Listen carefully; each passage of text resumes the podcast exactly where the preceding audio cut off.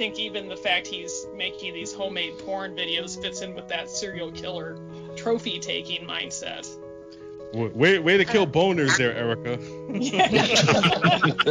Studio.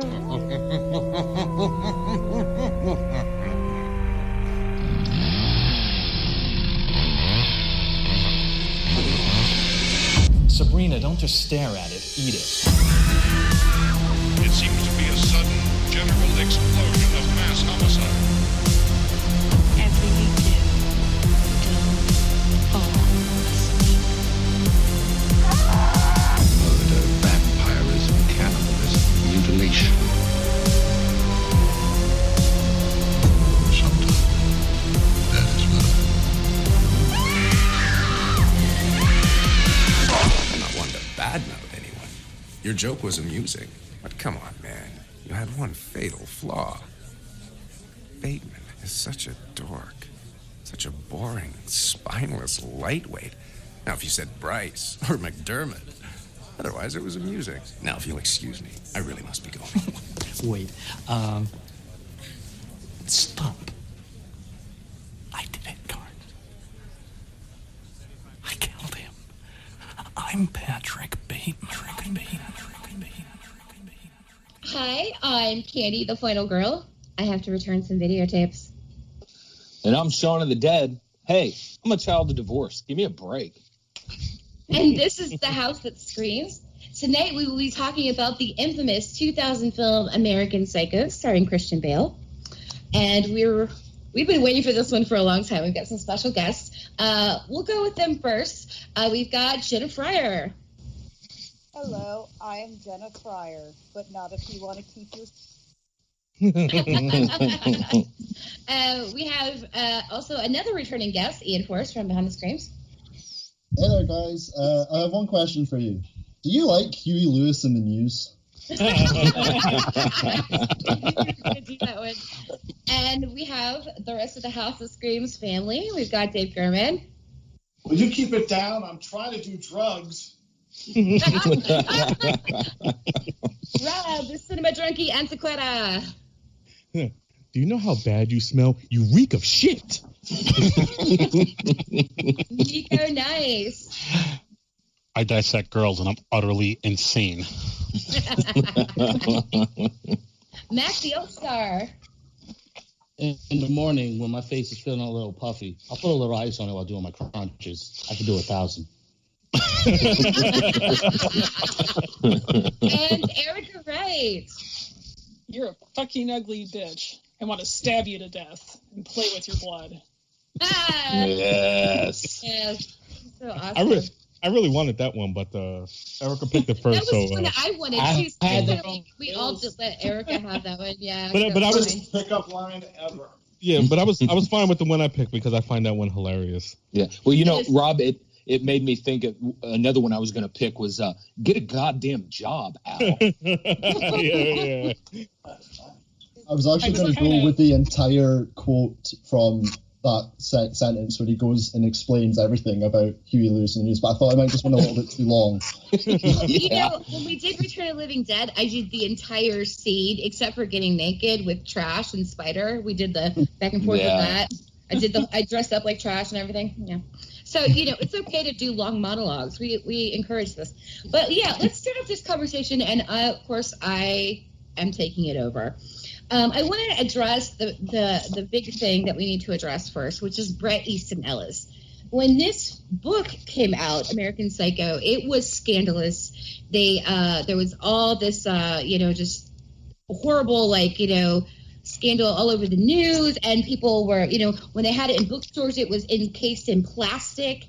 And you know the feminists were against it, and all this stuff. They were talking about it being misogynistic, whatever. So it was sensationalized. Now, I'm going to say something as a student of literature. This was my major, um, and what I have studied. I think Bret Easton Ellis is a shit writer. And everybody's like, oh, but this book is brilliant. I think it works. His writing style works for this book. But even that, it's so fucking tedious. And they're like, but that's the point. I'm like, have you read any of his other works? Because they're all like this. This- he's not a good writer. He's got great ideas and they make wonderful films, but his books are shit. He cannot write. Thank you. Dr- Mic drop. Okay. Uh, Rob, I think you were first. No, Sean was ahead of me. Okay. Sean to the dead. All right. Um, so yeah, Bret Easton Ellis. Um, I actually kind of went backwards.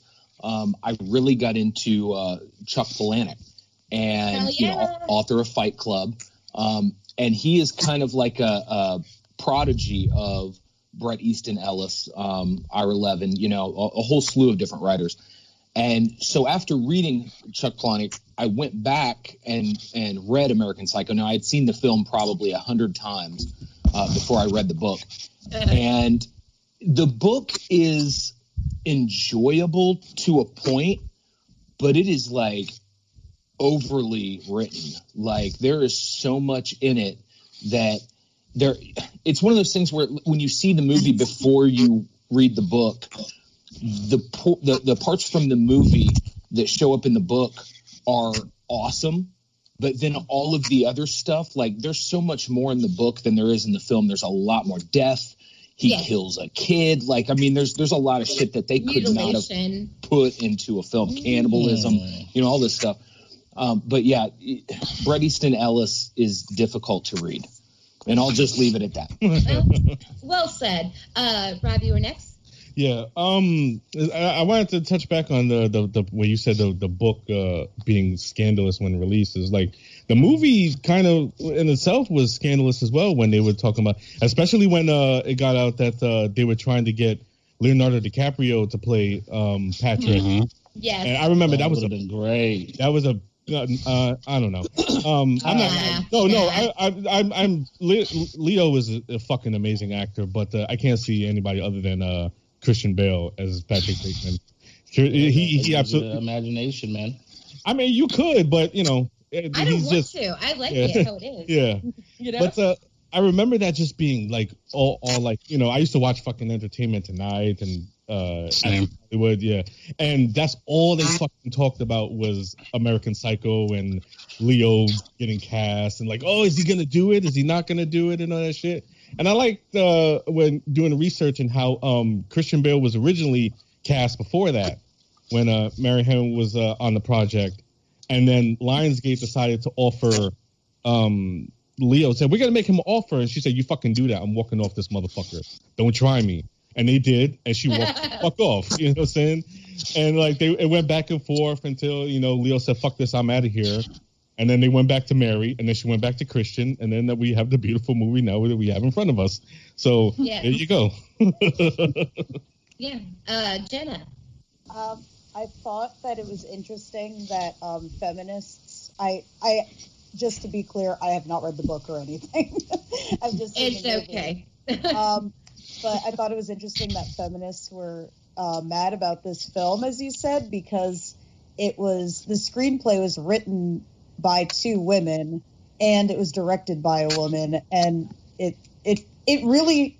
When I found that out, I'm like, okay, I can actually see that because it's kind of like a woman like looking in on kind of like a man's world. yes. So also also uh, not to not to cut in like that but um one of the biggest uh detractors against the the book and the movie was uh i forget her name but she ended up being christian bale's stepmother and there was a rumor that he accepted Gloria the role Steinem. Gloria yeah Steinem. Yeah and it was uh, there was a rumor that he accepted the role to get on her nerves Because she like the was purpose a well-known feminist. yeah, you know. and he ex- yeah he accepted the role to purposefully piss her off. He denies this though, but uh, I I just think that's kind of funny. I do too. Um, Ian. Yeah, I just sort of want to take it back a little bit to, you know, you were speaking about, you know, reading the book. I'm not really one who, my brain doesn't really work in the way, like, when I'm reading books, I, I find it so difficult to maintain focus. Like, and that's why, one of the reasons why movies are such a big thing for me, because I, I need visuals. It's just the way my brain works. But normally, like, if there's a book that I'm wanting to read, like, I can sort of sit and force my way through it. It took me possibly 10 attempts to fully read this book just because of how tediously written it is at certain points. You know, there's and I and I get people who say, well, that's the point, that's the point. And for me, it's just the prime example of well, not everything that's on screen is always going to transfer into a good book, or vice versa. and yeah, this was just such a difficult read for me. So when I saw the movie, because I'd read the book before I saw the movie, I was really, really late coming to this movie. Um, so when I finally saw the movie, and I was like, oh, that's what all the fuss is about, you know, because I just didn't get it from the book.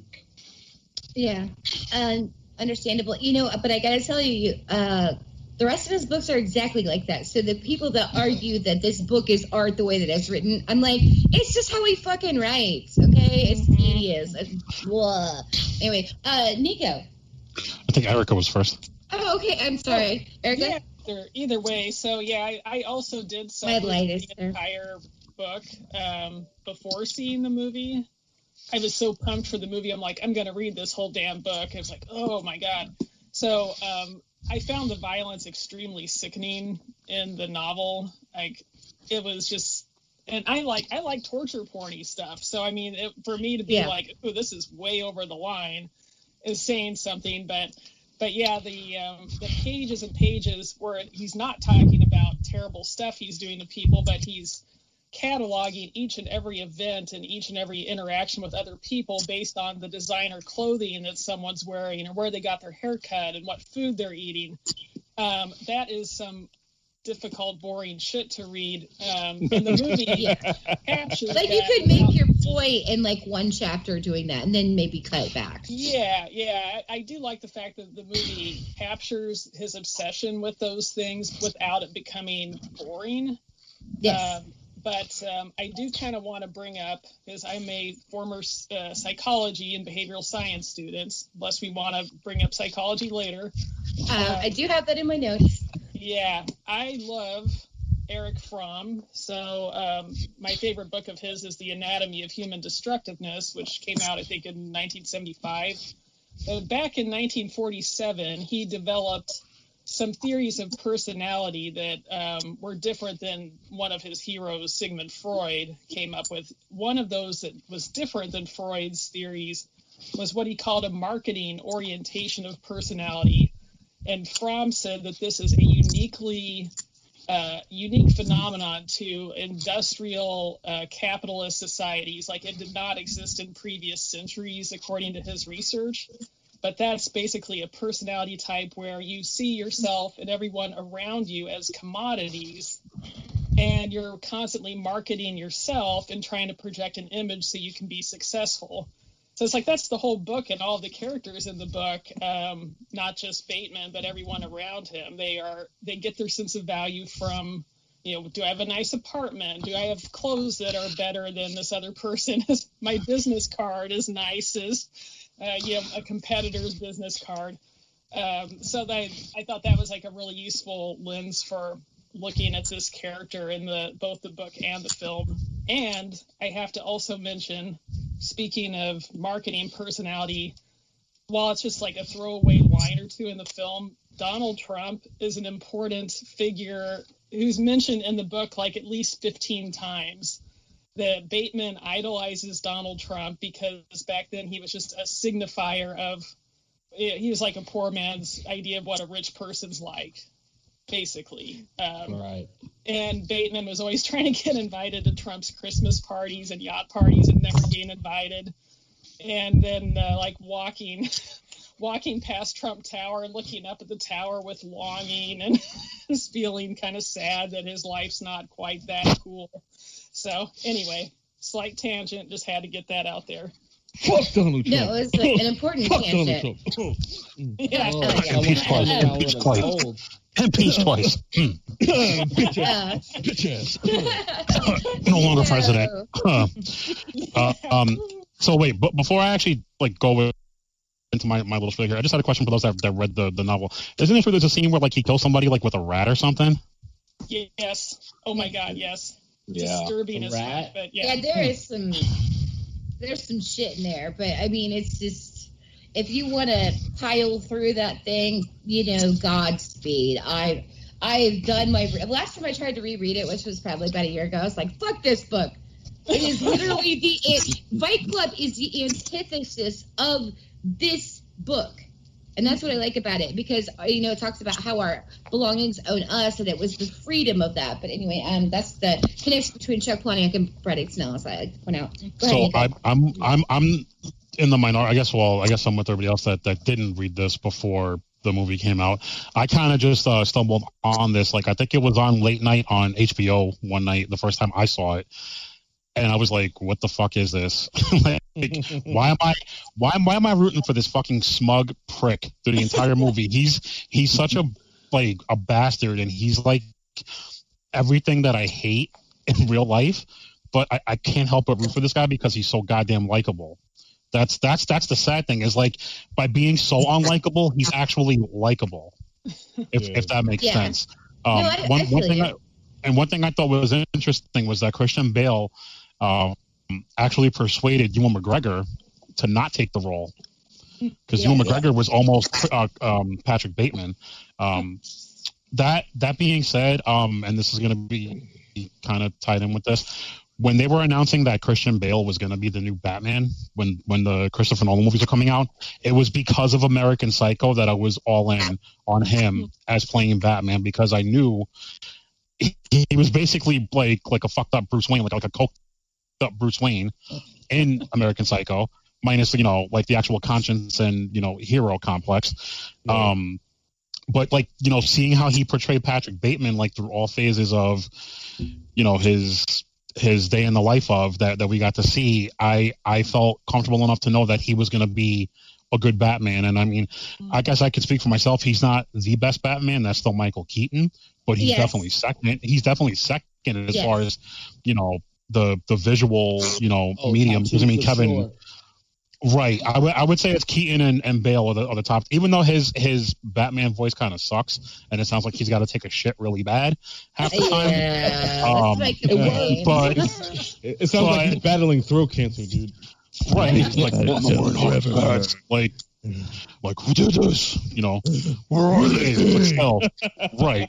That being said, um, you know, I, I think Christian Bale's got to be commended royally for how well he he played this character. Like he definitely went all out for this, and it's but uh, Yeah, I mean the fact that he's fucking doing crunches to Texas Chainsaw Massacre Oh, yeah. is fucking great, and he's going like fucking like ham. He's going fucking ham on those crunches. Yeah. While fucking Sally's running for her life and Tex and, and Leatherface is doing his, his chainsaw dance. yeah.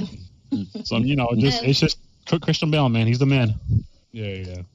And my hand was up next, so I'm just going to throw something out there, and we'll we will revisit this. So I want you to think about this as we discuss the film.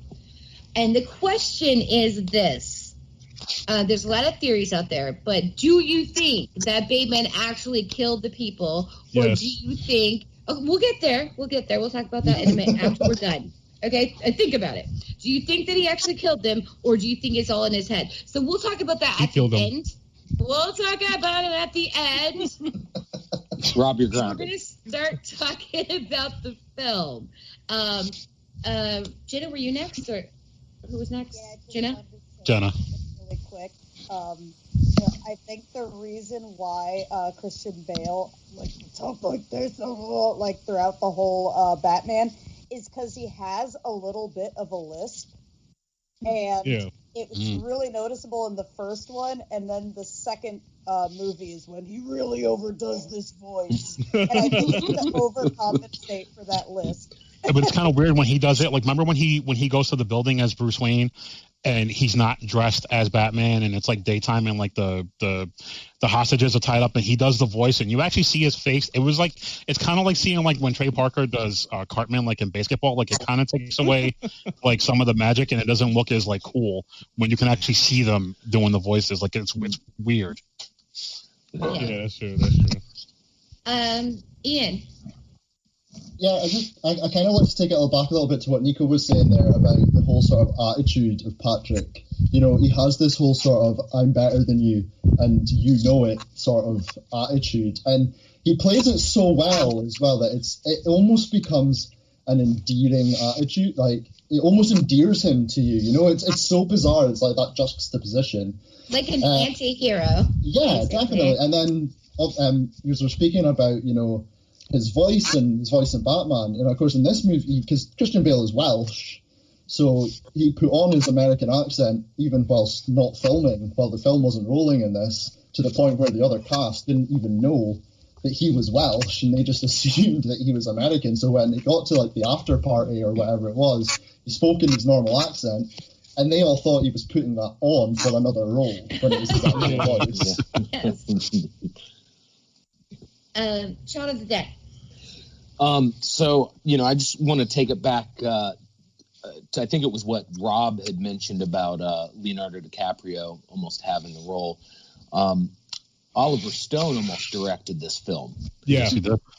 and it, Cronenberg Hmm. almost directed this film. Yeah, Yeah. Cronenberg Mhm. almost did it. Yeah. Now, an Oliver Stone film, I I can almost see, Mhm. Yeah. But Look at what he did with Natural Born Killers. right. Yeah. But Cronenberg wanted to do this, but he didn't want to do any of the nightclub scenes, and he didn't want to do any of the violence. Like Now, could could you imagine how this film would have turned out without the nightclubs or the violence? And if I may interject, No. they already played down the violence quite a bit. Right. Yeah. You know what I mean? Like, so Yeah. can you imagine no violence? Like, what the fuck? We need something to have a movie here. Yeah. Yeah. Yeah, Cronenberg so I- kind of turned into a dick. In the Yeah. Yeah. But uh yeah. kind of agree. Yeah.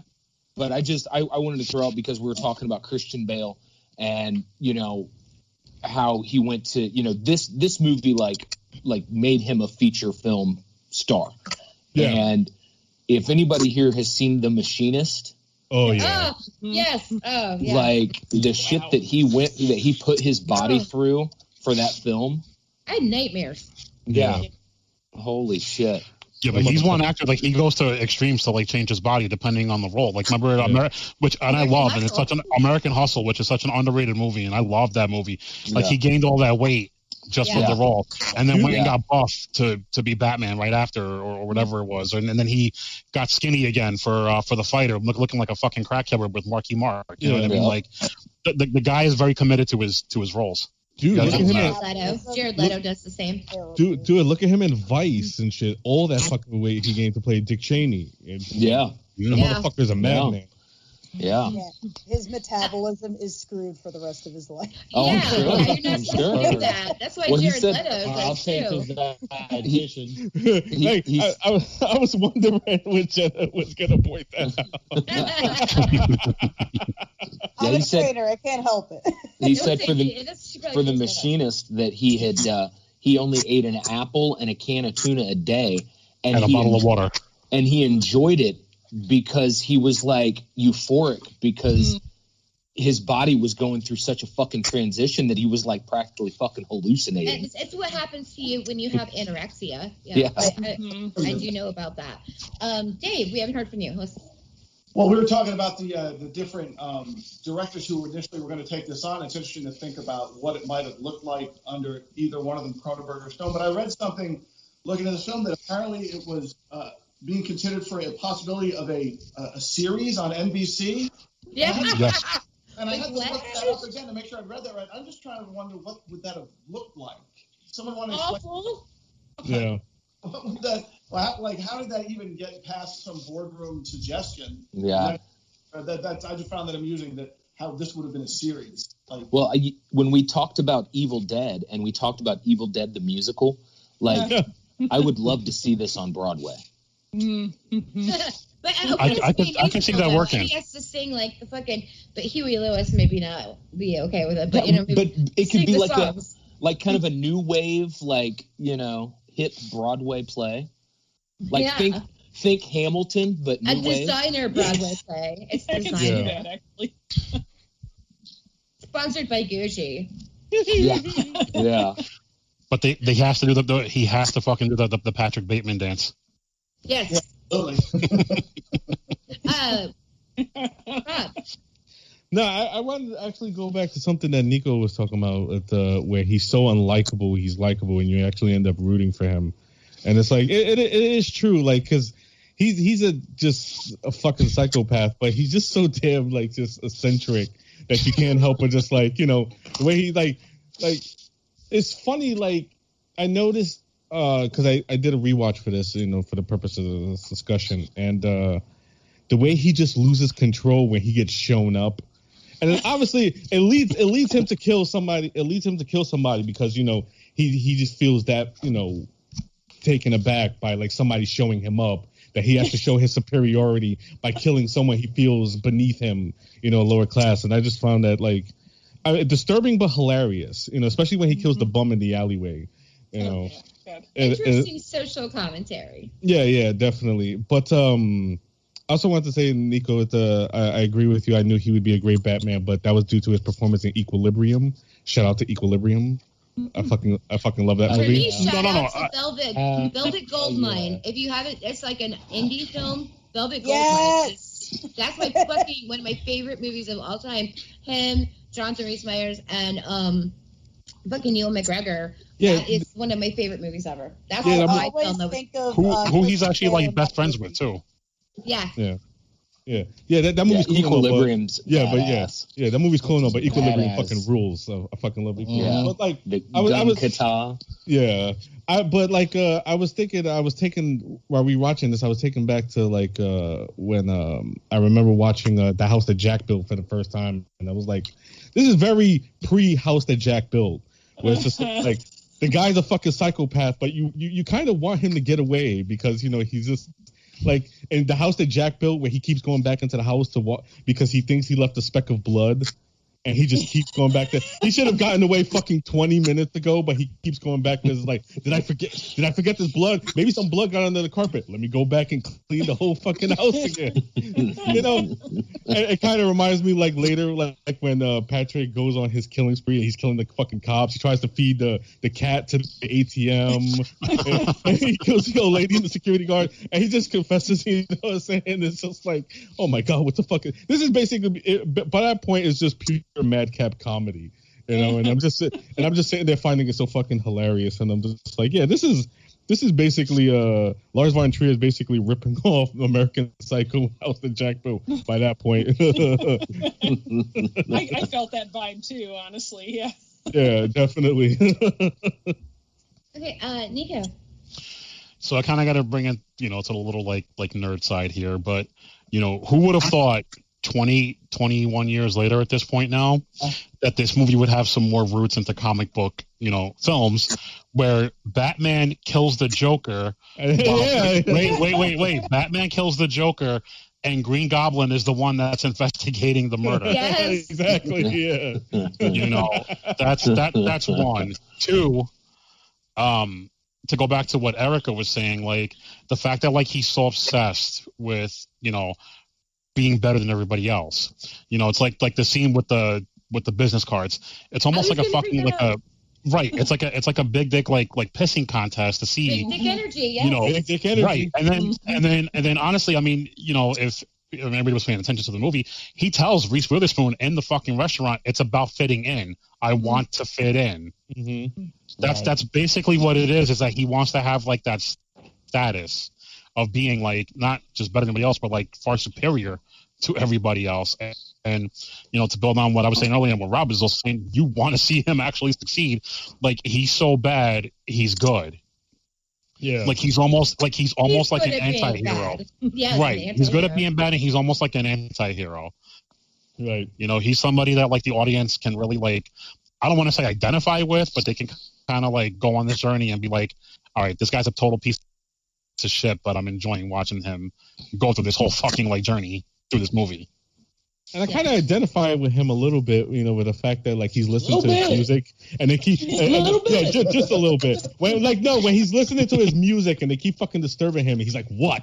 Like I'm trying to, I'm trying to listen to my jam here. Shut the fuck up." You know what I'm saying? That's me as well. I, oh, I that's definitely get me. If I'm listening to music, songs on. If I'm listening to music and you're talking to me, I'm just like, if you don't get the fuck away from me, man. Like, shut the fuck up. Yeah, I know. Yeah, you're I'm, right. I'm trying to listen to George Michael. Shut up.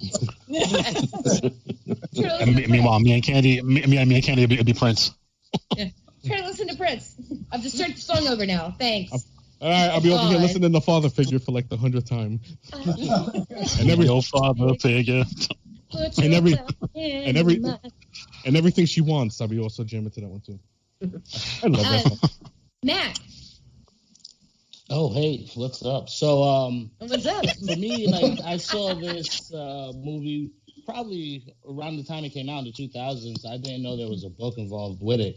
And I thought at the time, like, yo, how fucked up am I that I'm, like, literally laughing through this? This movie, like, is one of my favorites. But it's not because it's gory or scary. It's because of how crazy my man Bale is. And it's like, yo, no one else sees how crazy. So for me, it, it sold it with the card scene when my man tried to stun on him, pulled out his card like, "Yo, check it out, look at that," and then everyone came around with it, And it's like, "Ah man, let's see the other other other guy's card."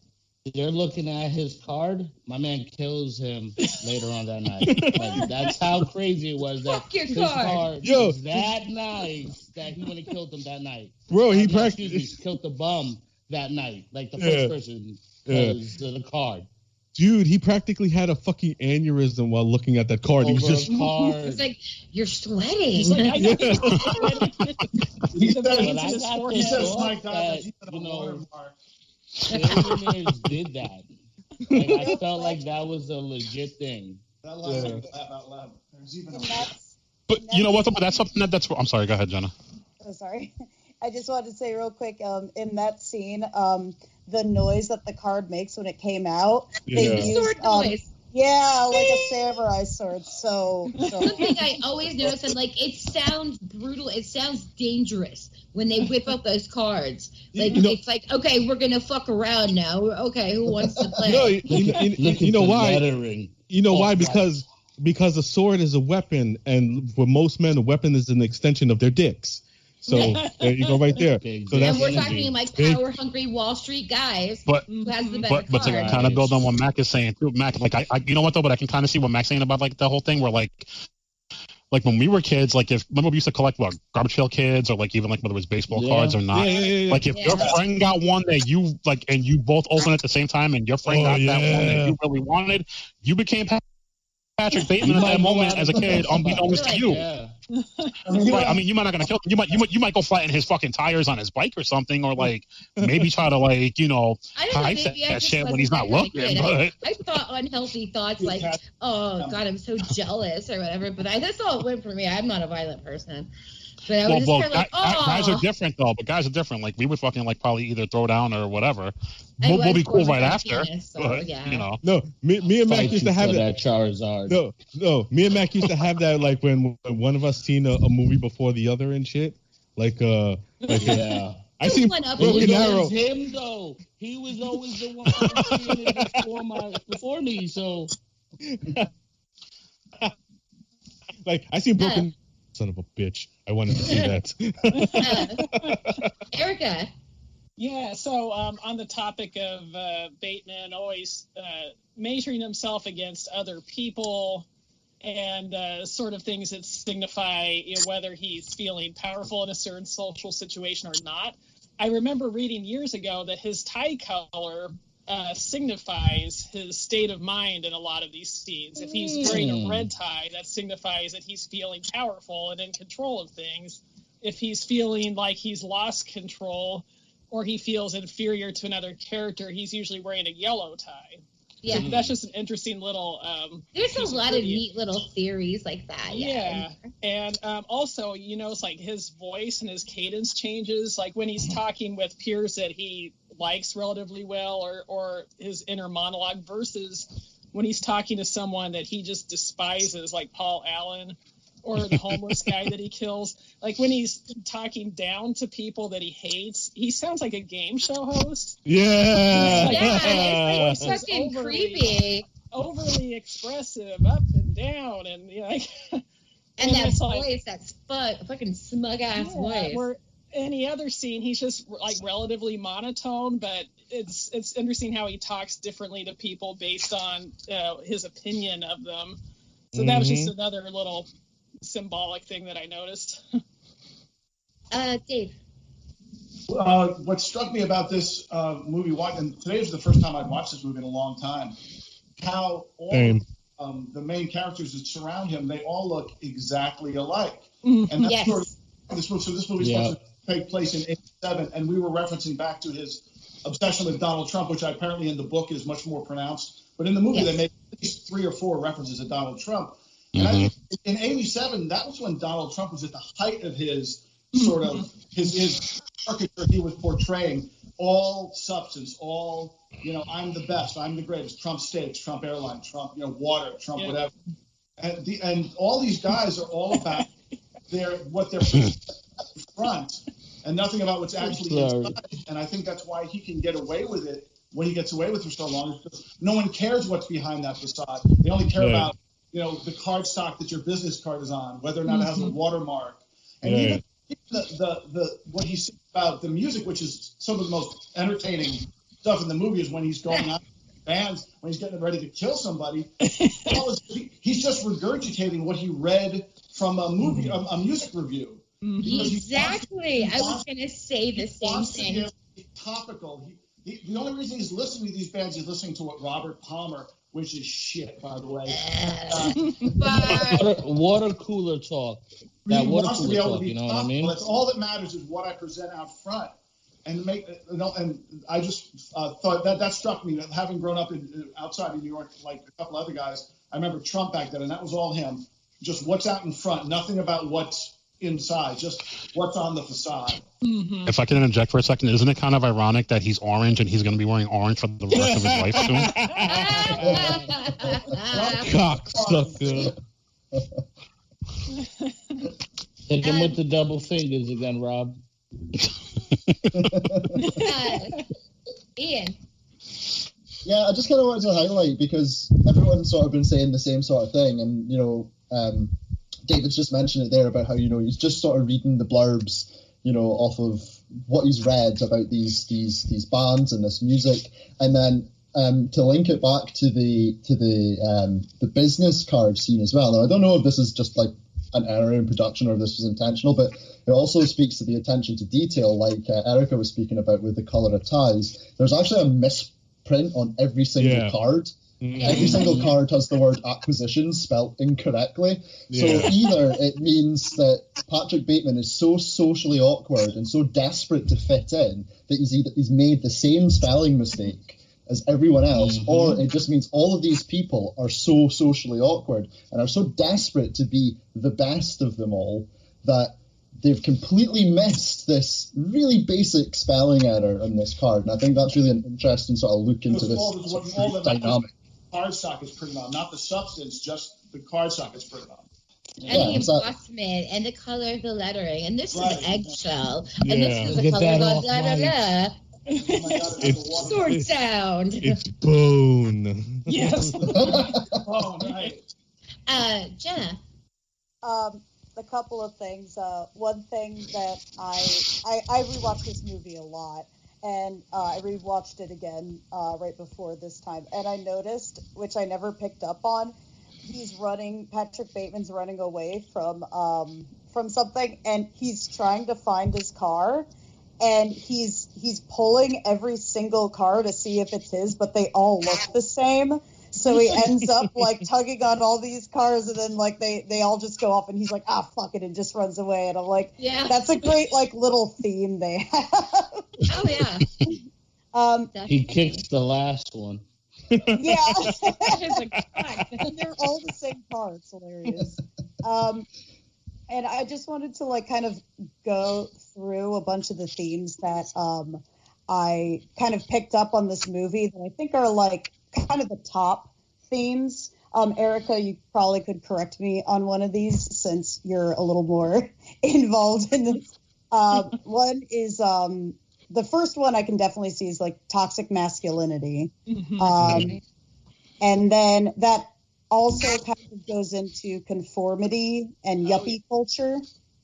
Um, and then I guess the same thing would be individuality. And then the last one being um, dissociative identity disorder. I was going to bring up dissociative identity disorder. Yeah, which um, I think plays a role in this, but who knows how much of a role. But Exactly. It is not. That's that's always that's up for debate. Uh, No. um, I'm gonna go. Yes, it is. I'm gonna go next, um, just because of that. Uh, so I want to talk about. Okay, now um, my females here can probably back me up on this. Uh, when you do it like a gel mask, which I hate them for this reason, I don't. I usually use like uh, wash off masks or you know things like that because I don't like the gel. We have to peel it, gets stuck in my hair, it doesn't come off. And so that moment at the beginning when he's done the gel mask and it's dried and he peels it off in one smooth you know, move it. And it's like perfect. And I'm like, it never comes off like that. And I think that that is so symbolic of like, we're dealing with a human being who is all about a facade. He's wearing a mask. He doesn't really know what his identity is. So he has adopted the identity of those around him. And so, like that smooth thing, I'm like, no motherfucker can do that. But, but see, that's I honestly, right there is our foreshadowing. That is our major theme right there. Is he's not really human completely. There's nothing going on there. He can just rip that mask off, and and it's a perfect mask. Rip Yeah. it right off, and then there's different, you know, underneath, um, something, you know, but. I do think there is uh, definitely some identity disorders going on. Antisocial personality disorder is, uh, one. Uh, narcissistic personality disorder. Um, I do think we and then dissociative identity, not to the point of multiple personality, but um, you know there are other versions of dissociative identity disorder, and part of that is where you have no clue of the self of who you are. So you adopt these personalities uh, and uh, or or the trappings of a personality, I should say, because we, as we know, per the end of the movie, this confession has meant nothing. You know, and we know that he's basically empty inside, and all he is is that mask, that perfect mask. That's my take. Yeah. Uh, can I add Uh, to that? Yes, you can. um i think that's pretty much the, the the point is that he spends so long he spends so long trying to fit in that when he truly does stand out because he's a homicidal maniac no one fucking notices mm-hmm. because Or or they don't care. They don't care. Mm-hmm. yeah because They don't care. yeah they, they don't they, they because it's such such a fucking vapid It's it's, it's like such just- an open Yeah. ending. So we have to decipher that for ourselves, and we will do that at the end of the episode. We If will say we will give our takes on that. so uh, uh, I believe Erica was next. Yes, Erica. I was about to implode, but yeah, when you were talking about the peel off mask, yes, I do relate to the fact you I cannot get it off in one piece, and it sticks in my eyebrows and my Oh hair. God, so yeah, that was and my thing. hairline. Um, but it, later on, not during, it would have been a little too on the nose if it had been during that healing scene. But later in the film, he talks about when my mask of sanity is starting to slip. That is a reference to a 1941 book by Harvey Cleckley called The Mask of Sanity. And this was one of the earliest attempts to uh, describe psychopathy as a distinct mental disorder apart from, say, psychosis or other types of mental illness. So um, the, the term psychopath, it's similar to having antisocial personality disorder, but it's worse. It's untreatable. It's like the AIDS of mental health. Um, so the the uh, current author, who's uh, clinician, who's an expert in that, is Dr. Robert Hare, who developed the psychopathy checklist. But Harvey Cleckley, back in 1941, uh, goes in. He has all these case studies about psychopaths who were high-level professionals and you know, how they behaved before they did something terrible that got them in a mental hospital, for instance. Um, but he talks about, you know, they're in touch with reality usually, but it's their moral compass has completely failed. Or just not function at all. Yeah, completely. exactly. So, um, so there was that, but also on the topic of uh, conformity, um, which a number of us have discussed, it's like the male characters in particular are so similar that they they dress alike, they have the same, almost identical business cards, similar haircuts, they all have the same attitudes about relationships and women, which are completely terrible. Oh yeah, it's awful. It's like, ugh. That one thing about like there are no girls with good personalities You sound like that whole piece of dialogue. That sounded like something Donald Trump would say. Like, well, does it? You know, if she doesn't look hot, but you know she has a good personality, is that okay? No. No. That that whole thing is like, oh, but um, kind of going into this this conformity uh, culture and fitting in, they fit into the point that they're so interchangeable. They can't tell each other apart a lot of the time. Like, there's always identity confusion uh, which guy is actually Paul Allen, and then different people are mistaking Bateman for other guys. Yeah. And it's it's like these people are so interchangeable that if he did commit all of these murders, it doesn't matter because all these people are replaceable. He did. And they're so self-absorbed that they don't even notice that someone's missing. Um, Wait, wait, hold on. Yeah. Can I just wait, wait, hold on before you pass it on to you? Can I just say how much I love us and how we're so varied and that uh, no, we we're just we, like we any can other family. We're so fucking dysfunctional. No, not not not just that, but like how varied we are in conversation. We could talk about psychology and all this stuff, and then talk about gore and tits and ass, and sex, and all that kind of other stuff. I love is- all of these things. Yeah, All of these yeah. things. all of these things are beautiful, and we and we have a whole discussion incorporating all these things together, and I just love it. I love it so much. I love y'all. I Uh, love you guys. too. it's like a. You take a little Uh, bit. uh, Nico. I just kind of want to build on a, on a couple of things that were already mentioned. Number one, with the foreshadowing, um, you know, I brought up the fact that he was doing crunches to Texas Chainsaw, and, and that wasn't by accident. It was because literally later in the movie, he Mhm. kind of reenacts Leatherface running with the fucking chainsaw. Yeah. That's at, at one point during the fucking movie. That's number one. Number two, you know, yes, I, I feel as though he suffers from all these disorders, but I also feel like he suffers from like like he's you know ultimately he's he's not fulfilled. He's very like such a lonely person on the inside that as much as like he's such a smug prick and hates everybody that he feels the need for constant like if you notice he feels the need for constant companionship. He keeps getting the same hooker Yeah. with a Yeah. different girl, even though he talks down to them and and treats them like complete dog shit. He still values their companionship and showing off Yeah, the his bragging. apartment. Oh, I right, Cromwell. the bragging. I, I did this, and and they're like, I don't give a fuck. When he's Yeah. like, oh, I work I work for Pierce and Pierce. They're like, and you know when he goes into like his tirade, like how like how Dave said about Sussudio, which is which is which is a great scene. Ah, You know, they like you know, or, or when he brings up Whitney Houston, they're like the, the girl asks like, you listen to Whitney Houston? You you own more than one CD. right yeah like like this is what i mean it's almost like it's like he's begging for attention but when he gets it, it it's just kind of like misery loves company is, is kind Yes. of like the vibe that i get that he's such a you know such a shallow person that when he's when he's able to fulfill like like that that that need he just he just doesn't know what to do with it Because he tries to fill it with other shallow people. Yeah. right and and and you know that that's why and and it's i don't know if it's if it's um call it an act of contrition or whatever you want to call it the fact that he actually spares uh gene with Yeah. with the nail gun who by the way shout out to Chloë Sevigny Oh, i think i said her last Sevigny, name. yeah. Sevigny. she amazing from I, first time i saw her was in kids it was jenny she was Oh, awesome in that movie like Hey, she's Frankie awesome in everything God. Right. She's awesome in fucking everything, but she was great in this because she was like the, you know, and he even tells her, uh, put a dress on, wear heels, don't wear that again. Like you're way too pretty for this.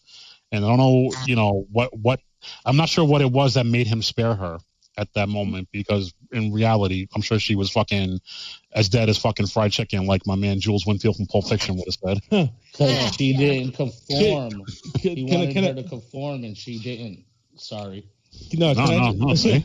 no, can I just say I I never seen that movie Kids, but I did see a What? porno once with Sandubious. But I did. Oh, but I okay, did see a it, I it. once with Sandubious.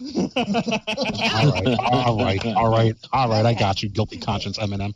ah, he gets it. He gets it. I was about to say, man. That's- Really? You know, because kids, kids is some shit, man. Oh, Oh, my God. god, we just watched it not that long ago. Yeah. And I was It- like, It yeah. was. It Yo, you know what's funny is that is that one of my like all time crushes in that, is is in that movie fucking Rosario Dawson. Oh yeah. I love Yeah. Rosario Dawson. I love. I love You know when I fell in love with her, She's real quick, and this is beautiful. this, we're gonna we're, gonna- we're gonna segue. The the movie that made me really fall in love with her was actually Clerks 2. Oh yeah, Nice. that's a She fun was so. I like it. He's great in everything. But but it's just the fact like the way she plays Becky and, in Clerks 2, it's like like if if if I could have if I could like legit like have somebody like as my as my equal, it would have been her like that that I can like settle down with and like start a family. It would be with someone like that character of Becky in Clerks 2 Yeah. because She's Rosario Dawson's sweet. just fucking amazing. How do you You always can have do just two? about anything. How do you always have two hot chicks fighting over you? What am I, some hideous fucking chud? Ah, Oh, true story, real Um, quick. That actually is like my happy movie. Whenever I feel down, I put on Clerks 2. Yeah, Clerks 2 is great. Clerks 2 is Yeah. great. I, I saw It really a is. and then I haven't seen it since. So yeah. Yeah. Uh, Jenna. I used to work at not the Wall Street one, but um, it was there. There's one like kind of near that area, like like in kind of the center of Manhattan, and I worked with a lot of finance guys.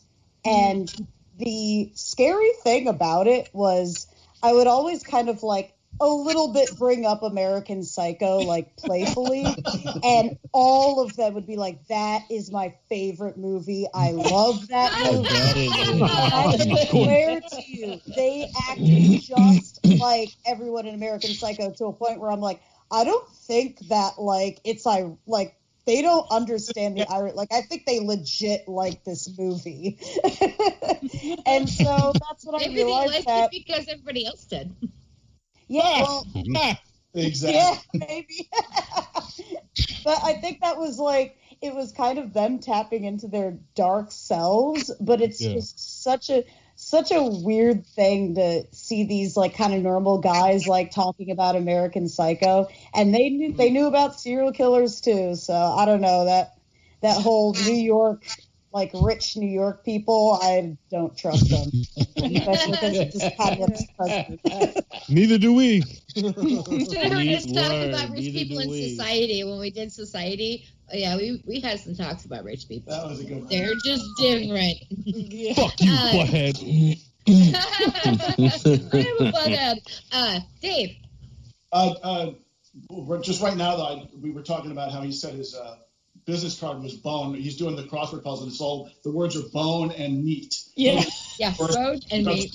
But um, I'm glad you brought up uh, uh, Jean, the, the secretary, the assistant, because she's one of only two characters in this movie who sort of stand. Uh, the other one is Lewis, the one guy who is like the dork. And if you notice, he's different in several ways. He parts his hair in the middle in sort of a weird howdy doody way. Yeah, and he wears a a bow tie instead of a tie, and he's obvious, and he's a closeted homosexual. And so, Yes. so, so he, uh, those two characters, I've always been, I was curious about like their function. Like Jean says to him, "Have you ever tried to make anyone happy?" She's like the one sort of strand of humanity that's reaching out to him and saying, you know, "Are- is there a are you a real person? Is there a real person in there? Uh, she's trying to see that because she's obviously attracted to him, you know. Yes. yes. And, and and she winds up with a nail gun to the back of her head for it. But so I was wondering, do you think he would have killed her if he hadn't been called away? Because he seemed like he was uh, reluctant to because she was the one sort of. I don't. I don't. I don't think he would have.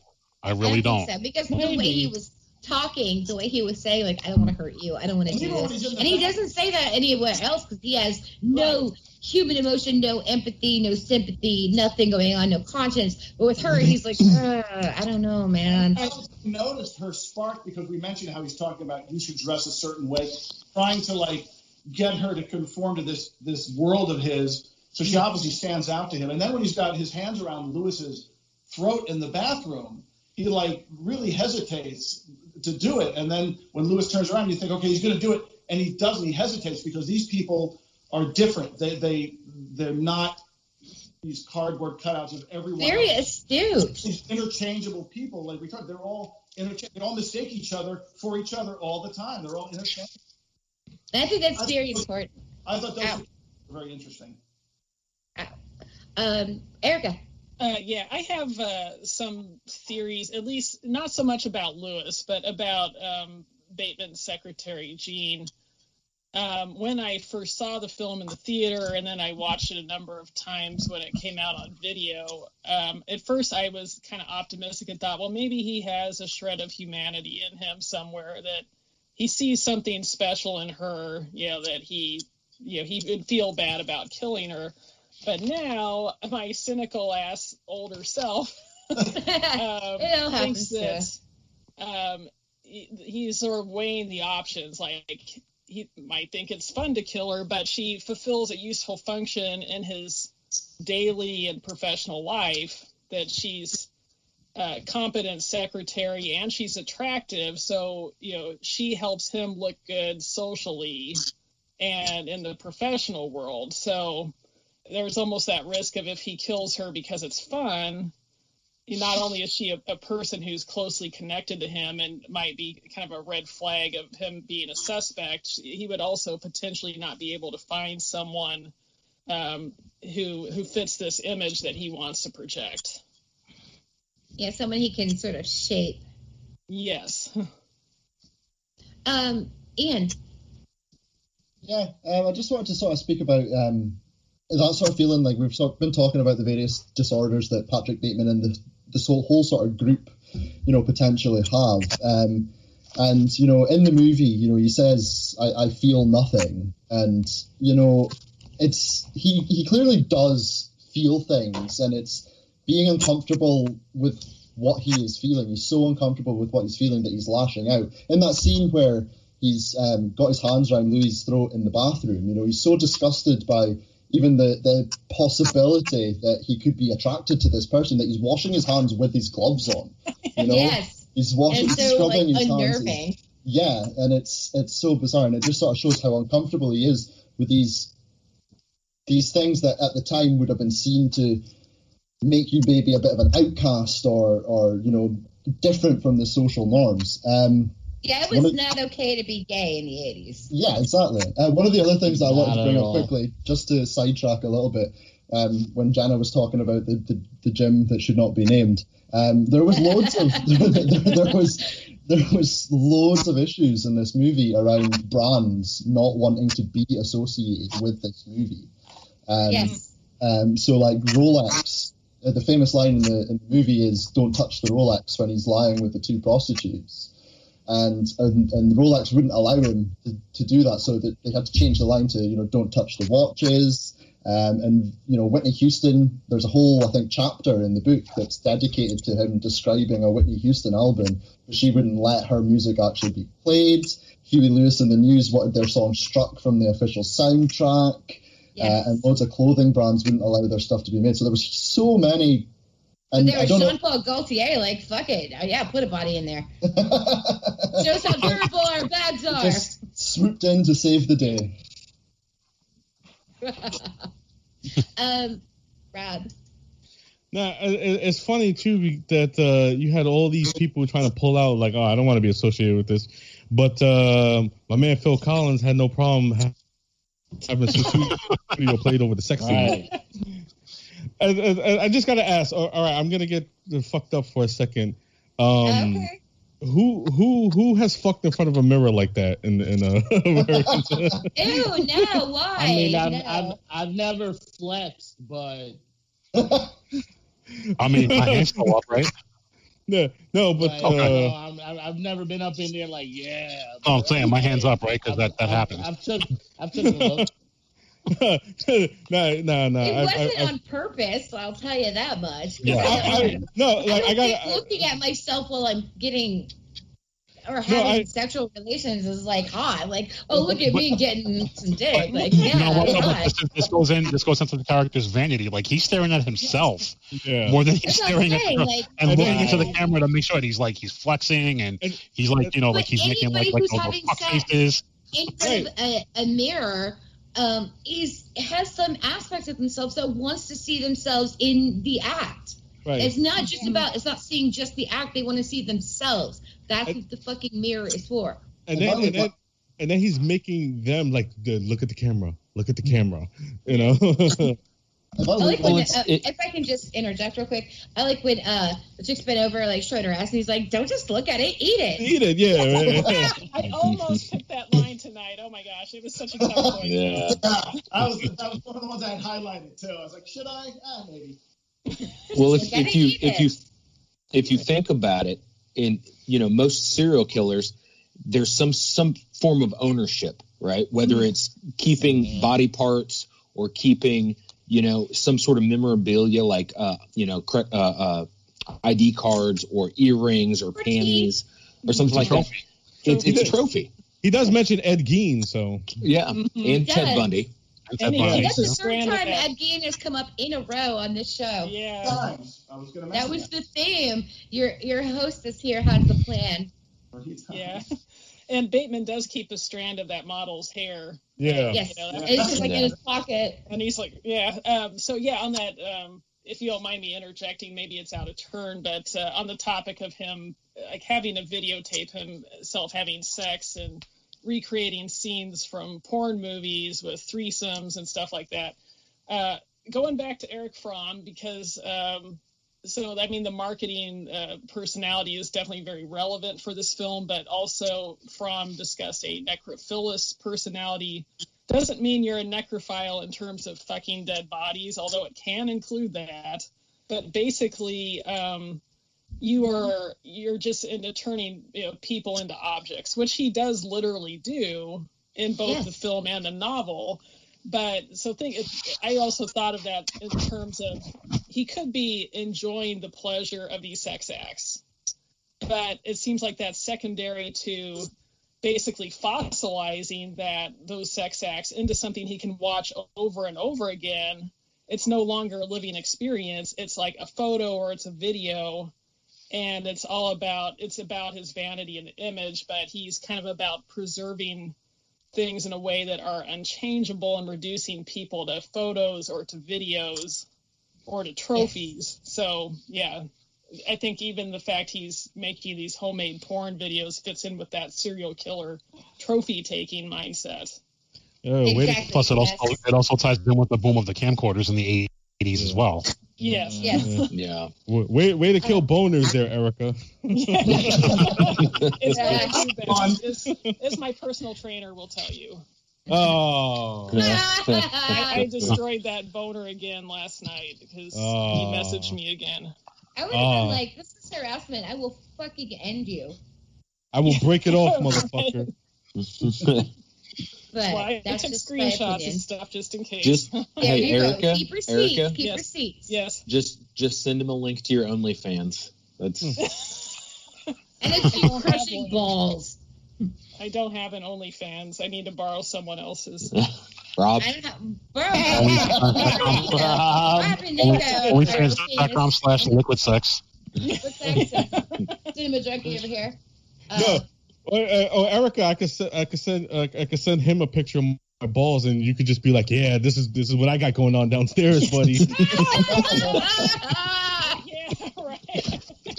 You could, you could actually send him a voice clip and be like, picture would be odd. Send him- send him- You balls. You could use it for your own purposes, but now you know what my balls look like. So I don't know. That's kind of weird. You gotta like. Oh, send that to the group. Send that privately. dude, yeah, please. could have- hey, you can have me or, me or Rob. You're really ugly.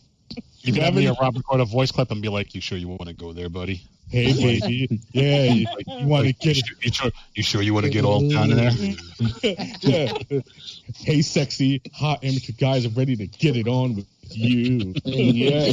Be like, "Ooh, you're making my pantyhose itch now, big boy. Oh yeah, Like the man, yeah. making making my nipples so fucking hard right now, God. My nipples are smoking. Bring it on, baby. Uh, Nico, I believe it's your turn. Okay, so I kind of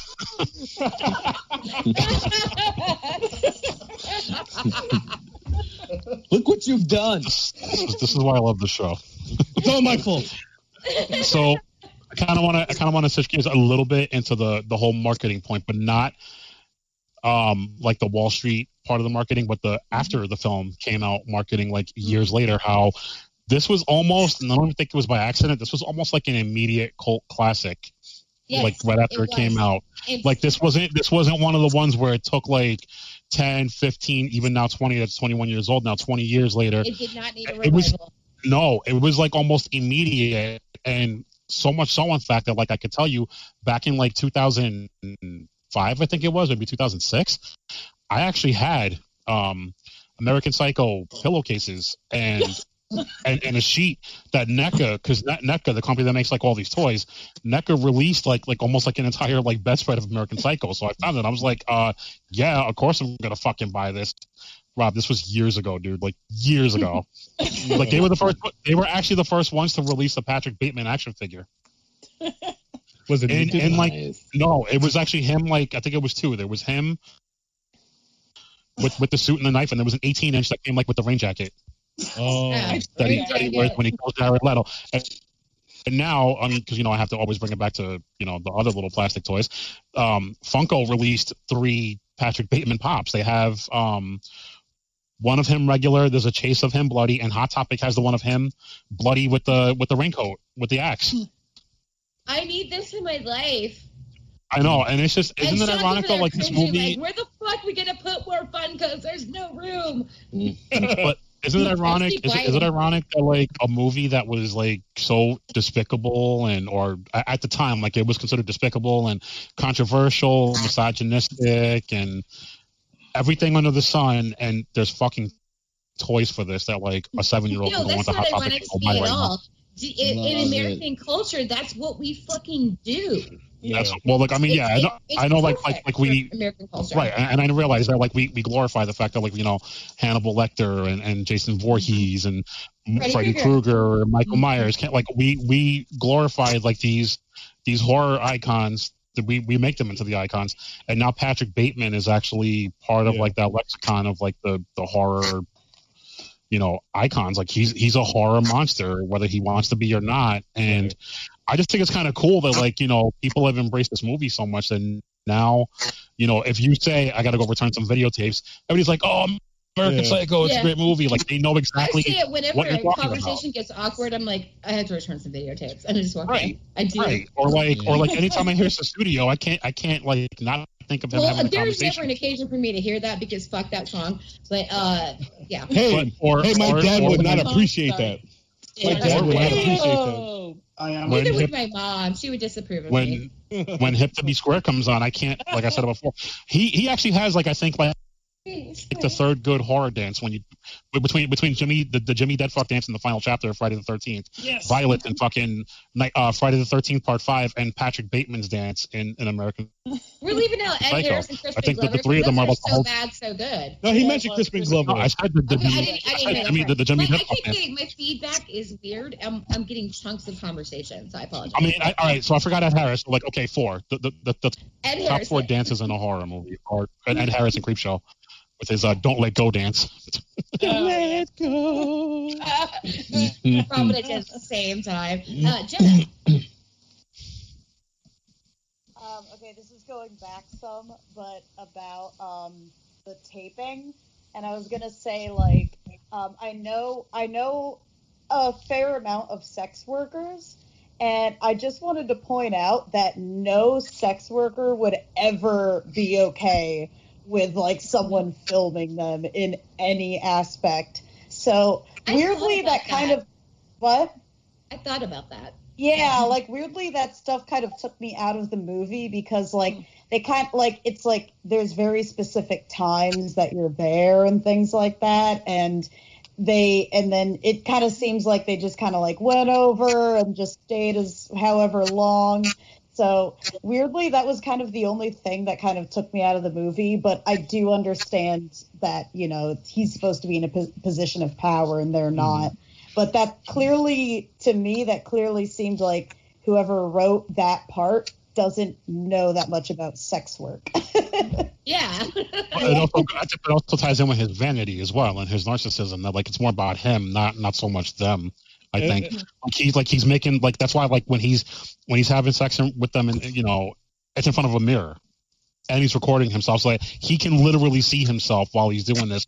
Hence why I think like he's flexing and like kind of like I think he's getting off more on himself makes than he is like with the yeah. women. It makes me wonder if, like, he the only way he can orgasm, which is a lot of sexual dysfunction. There's certain ways that they can only orgasm is if he sees himself. And I- and I Makes me wonder. I totally got like why he was that.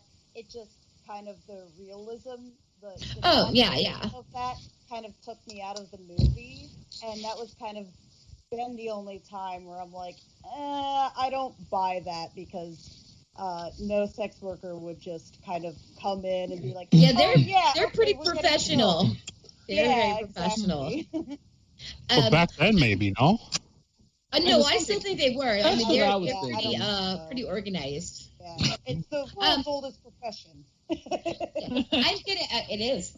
I am going to take over really quick because I want to discuss this, and I am I'm going to have to start it out because I think I'm the in the minority, as in I'm the only one that's going to say this. What else is Um, new? I'm, I'm, I'm getting ready for this now because I know what you're gonna say.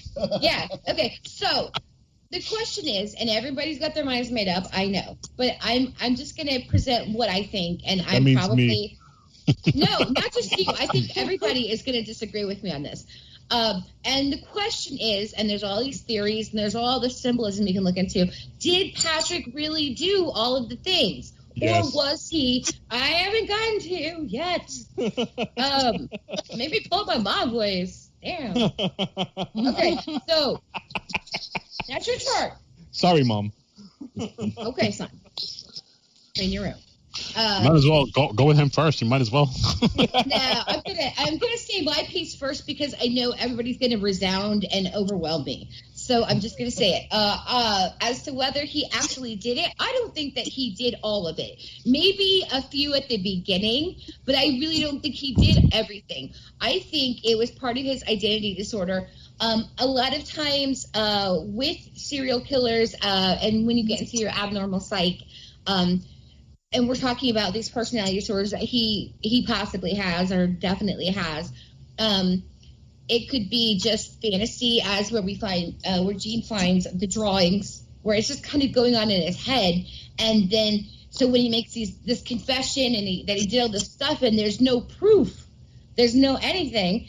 Um, you know, I'm inclined to believe that I don't think he did everything, and that's and at the end, this confession has meant nothing because it never happened. I'm inclined to believe that no, he did not do all of the things. I think a lot of it was in his head, um, him playing out fantasies, so he's clearly disturbed. But I really don't think he did everything, honestly. So that's I'm in the minority. I may be the only person who says that, but I don't think he did all the stuff. No, I think it's in his head. Go ahead, Um, Rob. so who's Go ahead, next? Rob. Go ahead, Rob. He did it. He did it. He did it. He did. He did everything. Well, and, uh, also, if I can add really quick, I think people want to believe he did it because it makes for a much more fucking entertaining story than somebody's psyche. And that is also another point that I made to Sean when we rewatched this for the purpose of the discussion. Um, I said that because you know I looked into some theories and I have my own theories anyway. But uh, I said people want to believe this. This is also indicative of the the viewer. We want to believe that he, he killed all these people because it's a lot fucking more entertaining than it being imaginary, than it being part of a disorder. Than you know that clearly he is criminally insane, but he hasn't maybe committed all the murders that he thinks he has. Uh, people want him to though. We we want him to be a murderer. Do you understand what I'm saying? yeah. Oh, yeah. It's so much more entertaining. Okay, so it. Rob, He did okay, it. you did it.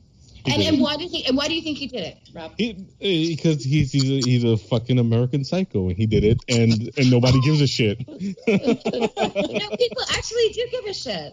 No, there's not a single person in this movie that gives. a Oh, okay. I meant outside the film. Sorry. No, no, I mean in the film, nobody gives a shit. Nobody gives a shit because everybody's so shallow and they see him as a shallow. That's theory. Like he he's he's one of them, so like oh he's just shallow and like they think it's a fucking joke. Like oh it's so funny and like oh no it wasn't you, you know what I'm saying? And he's like I'm literally telling you I killed all these fucking people and nobody cares. He did it. Right. Nowadays, yeah. He did it. Uh, Nico.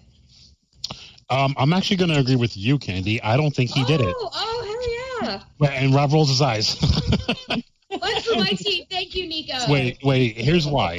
Um, just before, and I'm sure nobody, I'm sure everybody picked up on this, but didn't maybe talk about it. Just before he quote unquote kills Paul Allen, Jared Leto, you see him take his medication that's on the fucking sink. Yes. Number one. Number two, it's no accident that he doesn't kill Luis in the bathroom or kill Jean in his house. Okay. Plus the fact that like he goes on a fucking psychotic rampage with a gun and it's not talked about on the news or anything in the rest of the movie. Thank you. Like he tries to shove a goddamn cat into the ATM. I don't I don't think he did it. Um I, I think I think like you, he's very disturbed. He has disturbing images. I think he's obsessed with, with serial killers. Yes. Yes. Um, I mean, I think in his mind, if you notice too, like how Erica's Erica's um, well, what did I miss? I'm sorry, I missed something. He's he's being cute. Oh, okay. oh, Rob is Rob. All right. Yeah. Like like okay, so Eric Erica's quote earlier when he said to the girl like I, I want to fucking cut you up and uh, was it like Or based on your blood or whatever? the fuck? you Yeah, on your blood. blood. Yeah. He says it at the top of his fucking lungs, and she doesn't pay it no mind. Like any I wanna other stab you to normal, right? Any rational fucking in a loud club or not, he says it that loud that you could hear it, you would have fucking heard that. And it would have not been okay. She looked And he pretty tells me- too. Right. Right. And and he tells the one girl I'm into murders and execution, and she says, "Oh yeah, I know people in mergers and acquisitions also." and then to kind of to kind of play it up to what you were saying, like at the end, he confesses, but it it never happened. He's just a disturbed person. That that's what I think it is. Then Thank you. and I I think it makes it for a more entertaining story because like it is somebody's psyche. I I dig that, and I and I think that's more most interesting people do than him actually doing it. Most people want him to be the Right, murderer, so therefore which is- which is they cool, they too. want that. I'm Which is cool cool too, but too, I- I'm just saying. Yeah, I am. I just I just think it's more evidence is there- entertaining. Yeah, if the evidence is there, um, hush your face. Okay, uh, who? I, I'm sorry, I lost track of who was next. Anyway, uh, Everybody Sean was is dead. next. Oh yeah, everybody was Sean, next. Sean is dead.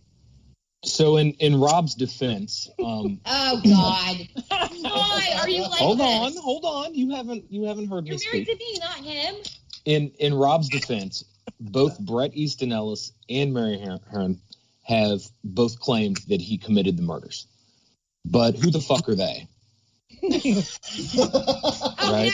now you. What the? What the heck? I- what the fuck do they know? They don't know shit. God I, bless you, bro.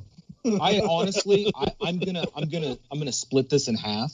I'm gonna say it's possible that he murdered the first couple of people, the homeless guy, um, I'll give you that one. the uh, the sex workers, but it's it's at that point where he tries to feed the cat to the, the ATM that it all becomes surreal.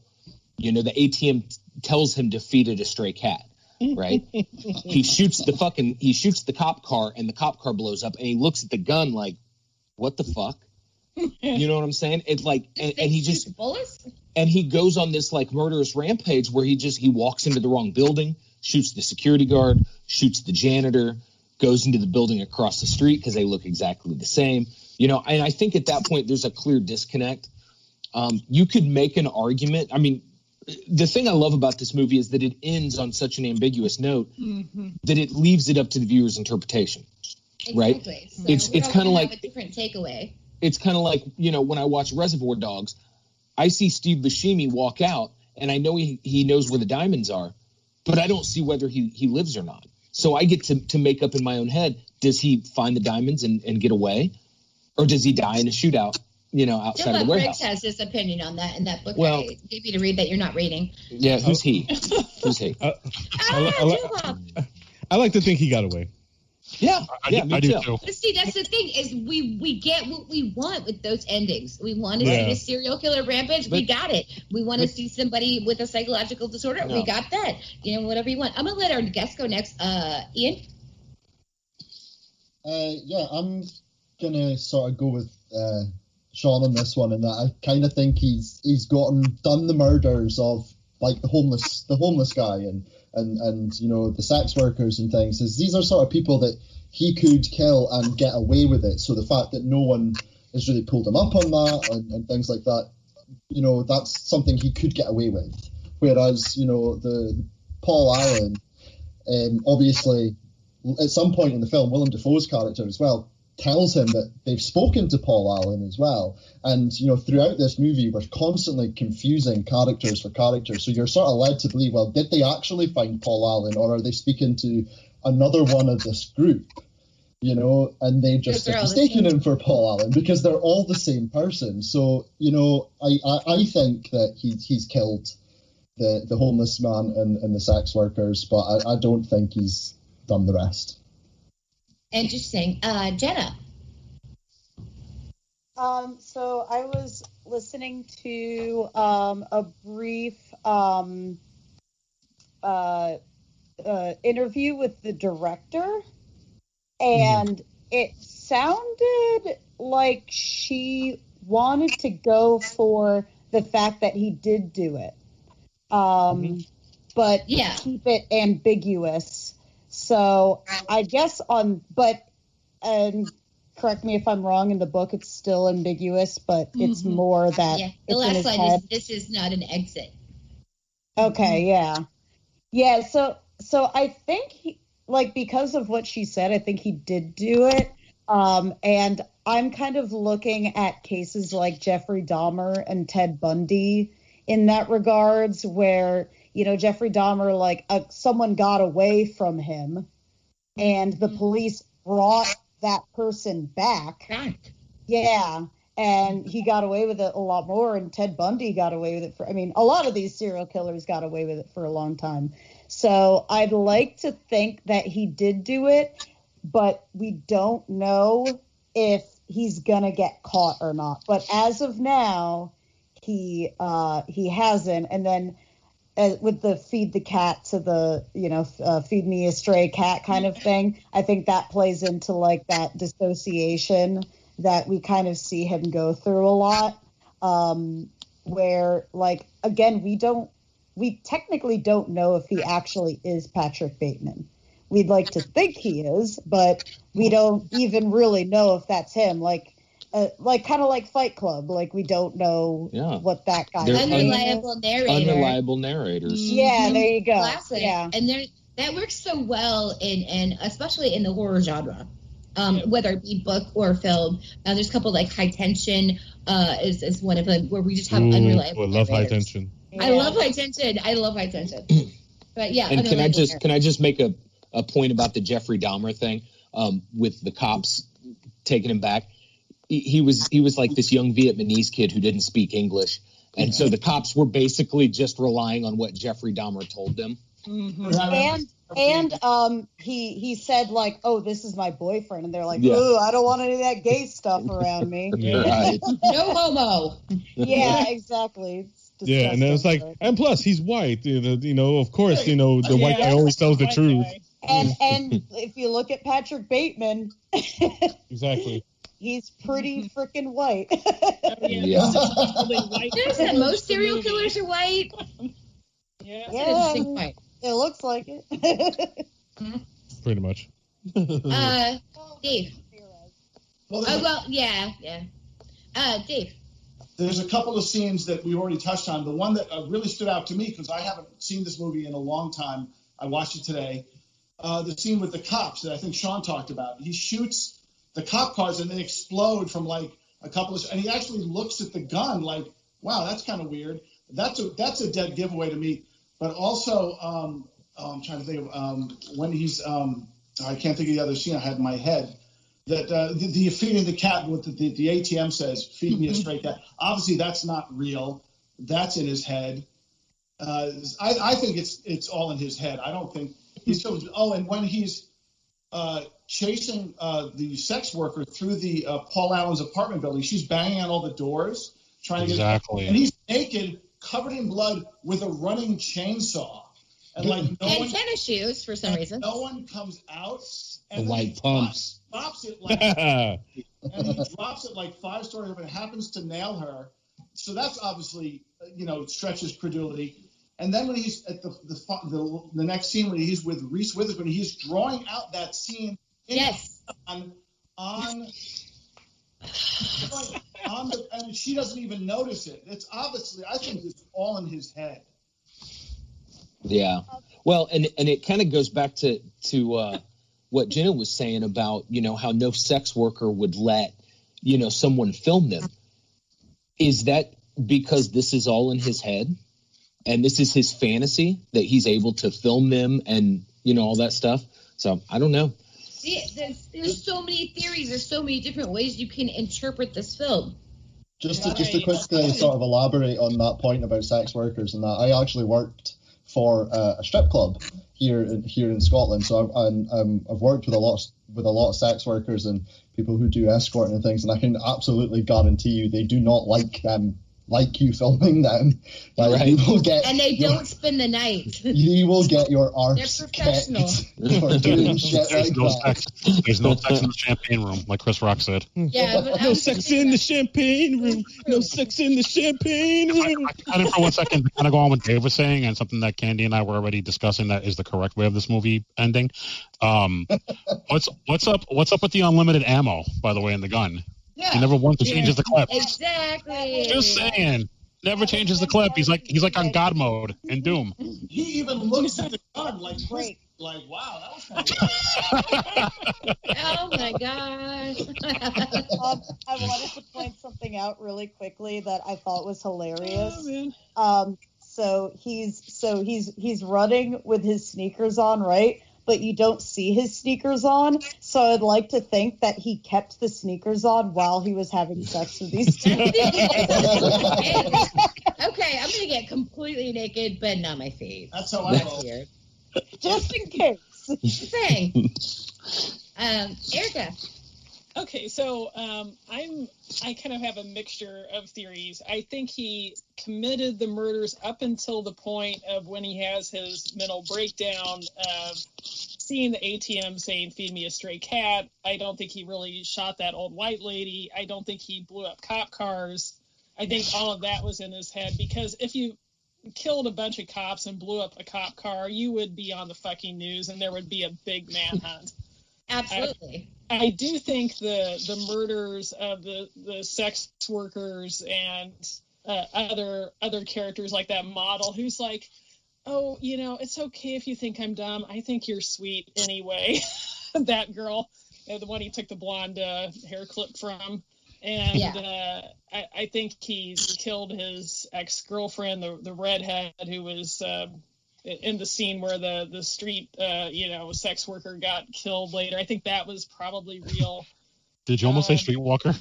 Yeah, um, but yeah, streetwalker, whatever you'd like to say. But as far as the thing where he's chasing her with a chainsaw, it sounds implausible. Like, but when you think of the Kitty Genovese case from the early '80s, she was screaming for help, and there were like so many witnesses that she needed help, and no one came to help her.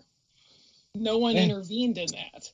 And we're still in this universe of people are self-absorbed. They don't want to rock the boat. They don't really care that much about other people. Or Yeah. they're all on Quaalude. Or yeah, or But- they're on yeah. But on- but I mean, Yeah, cops getting killed and cop Xanax cars getting blown up. People, you know, cops cops tend to frown about that upon that kind of behavior. I would, I would Yeah. think, but they would kind of frown upon that, you know. So I do think later in the film he does have a complete mental breakdown where he's just fantasizing this stuff. But I think a lot of the murders early on were real. Um, I suspect he did have bodies of victims stashed in Paul Allen's apartment because they re the, the real estate person or, or someone who worked for She's her repainted weird. she was weird, but she repainted that whole fucking apartment, including the closet. Like, and it's like, and why would you moment, need to? yeah, Why I'm would sorry. you need to repaint the the closet? So I, I think they were covering something up, and it's that whole thing of you have to keep up an image because you're marketing something. In this case, it's going to be harder to sell this uh, nice apartment if it's like, oh yeah, this serial killer stashed a dozen bodies in here. So since these were like unidentified people, it's just easier to cover that up, paint everything over, and then sell it at top dollar to the next rich bozo who comes in.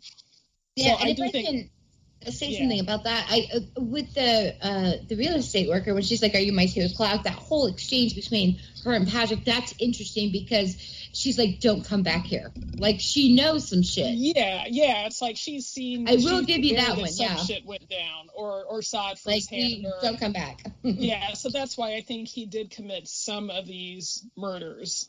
Maybe just not the ones where he's on this wild uh, killing spree and shooting up cop cars and stuff like that. But I think the earlier ones were legit. And I think that probably the homeless guy was a real murder because, like, who's going to really Who's gonna miss? notice if a homeless guy dies? Sadly. Um, I know it is sad, but it's true. We haven't mentioned he also killed the dog too, which was fucked up. Yeah. I don't want to talk about that. That I, was I like didn't the mention worst it on scene purpose. in the book too. It was so Yeah. cruel. Oh yeah, It was so Stomps out graphic in the book. Yeah. Oh, You I never can't. go I gotta say, there. I was I was more invested in the fact that he did not kill the cat. Like I didn't I care about know. most First these time I other saw the movie, I was like, I was like, don't kill It's the like, cat. Let's shoot the You cat. dare not fucking kill this cat. That was Yeah. such a cute cat too. I know. I was like, I want it. No, you. No, yeah, but he fucked up when he killed the dog and shit. Like, dude, John Wick killed Yeah. like 300 motherfuckers because Over oh, a dog. you yeah. killed his dog. Yeah. Yeah, and I kind of remember in the book he is like so overtly racist when he talks about the homeless Yeah. guy. It was like, ugh, it was just And really gross. but- Sexist, misogynist, xenophobic, Yeah. homophobic, Yeah. racist. I mean, he was every horrible thing. He was a horrible piece of shit. You know, But it almost sounds like That was your somebody that last was in charge. I said that almost sounds like somebody that was in charge for the last four years. Yeah, right? Uh, but like his show, uh, he got fired Was he and uh, canceled. So, uh, yeah. Woo. Uh, Mac. So, um, I mean, I feel like that stuff in the street with the cops, uh, cars exploding, that was probably more of a like his break because he was out and about. But the murders, like uh, the apartment, no one opening the doors, is like Erica said. You know, people sometimes want to mind their business, and the realtors I could see covering stuff up, cleaning that body up. It's in a nice area. We're trying to get that sale. So murders, I believe he did it. He was crazy. like psycho. But when he was running through the street, that was more probably him being out in the street, having a, a mental break, not being in tune with what's going on in reality. And that confession was probably a true confession. Like, yo, I killed all these people. And like Rob said, America, especially New York in the 80s, they don't care about nothing but money and coke. That's right. And They were- hookers. They're all on fuck, They're all on fucking coke. They still are, motherfuckers. Um, I guess at this point we're gonna have to start doing our reviews, uh, so we can start uh, just kind of giving our. It is it takes a while to do reviews, so I'm gonna start us off. Um, theory or not, uh, the the movie is an enjoyable watch. It's something that you think about uh, definitely afterwards. Uh, and, and you and you do start theorizing, and you do start like noticing things with e- each rewatch. Uh, this is one of those few films where I'm like, please don't read the book. Um, it, it, it's it's Bret Easton Ellis is just not a good writer, but he has good ideas. Okay, so this is a great idea. I, I enjoy the film. Um, I just I like to theorize about it. I like to think about it. I like things that make me think. So I enjoy it for that. So I'm giving it a nine out of ten. Huey Lewis songs not allowed on the soundtrack. Uh, so, yeah, uh, even though that's uh, the most iconic scene is him doing his little dancing and hit to be square and you know and him Which he theorizing about it. Which yes, he improvised. He Yeah. He did improvise that. So yeah, so out of ten Huey Lewis songs not allowed on the soundtrack. Uh, but yeah, um, it's it's really a, a fantastic film. Um, I, I like that uh, they had a woman direct it. Mary Yeah. Harron, I think, did a great job. I do wish I didn't maybe need every single bit of the violence from the film of the book in the film because some of it I just no thank you. But uh, but they could have amped it up. It, I felt like they kind of they they played it down because of the controversy of the book. Um, so yeah, that's why it's a nine. I would have been a ten if they had maybe amped it up a little bit and did not been afraid. I'm like, if you're going all these fucking places, you can go here a little bit at least. You know, you don't have to worry about my fucking feelings. I know what I'm watching. so yeah, so that's my review. Uh, who is next? I was. Uh, Rob. Um, I'm gonna give it a one out of ten. This is a giant pile of fucking garbage. Uh, I hated this Oh, movie. no. no, no, no, I'm just kidding. I'm just kidding. I I'm knew just you kidding. were. I was like, there is no fucking way. Even though you're a harsh critic, you would never give anything a one except Hard Rock I was about to say, if yeah, And if that's this got better than fucking video dead, Jesus. Yeah, yeah, yeah. no, um, I would definitely give it a nine and a half out of ten wire hangers. Um, um, We're not done yet. yeah, yeah, um, yeah. I I agree. I I definitely share your sentiments, Candy, about. Uh, I I wish they had gone farther. You know, with the the violence You know, you, you you're sitting there putting all this fucking crazy, just out of uh, asinine shit in there. You might as well just go all the way with the fucking blood and guts. You know, Felt kinda- Right. that was the the most tamest thing. Except when he blew that security guard's brains on the wall and shit. That was funny. Yeah, that was Um, No, yeah. blink and you miss it though. You know. Yeah, yeah. Um, but other than that, uh, yeah, I, I think this movie's fucking amazing, uh, especially Christian Bale.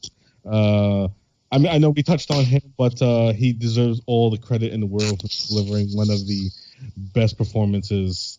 Like he is really just like he perfectly embodies this character, and it's and it's weird too because like you know when you when you deliver a por- performance as iconic as the one he does in this movie, you hmm. know, it, you, you get that fear of being typecast, you know, and like, you know, you think that, oh, he's going to end up playing fucking bad, which is the reason why he didn't want to play the bad guy in Shaft because, you know, he, hmm. you know, he didn't want to be pigeonholed as the kind of like, yucky. But he was great in that. Yeah, he was Yeah. great in that too.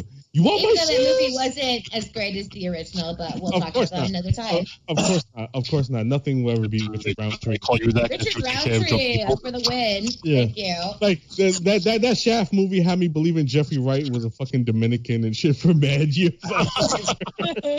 You were interesting mother, motherfuck shaft. they call me yeah. Peoples Hernandez. Yeah.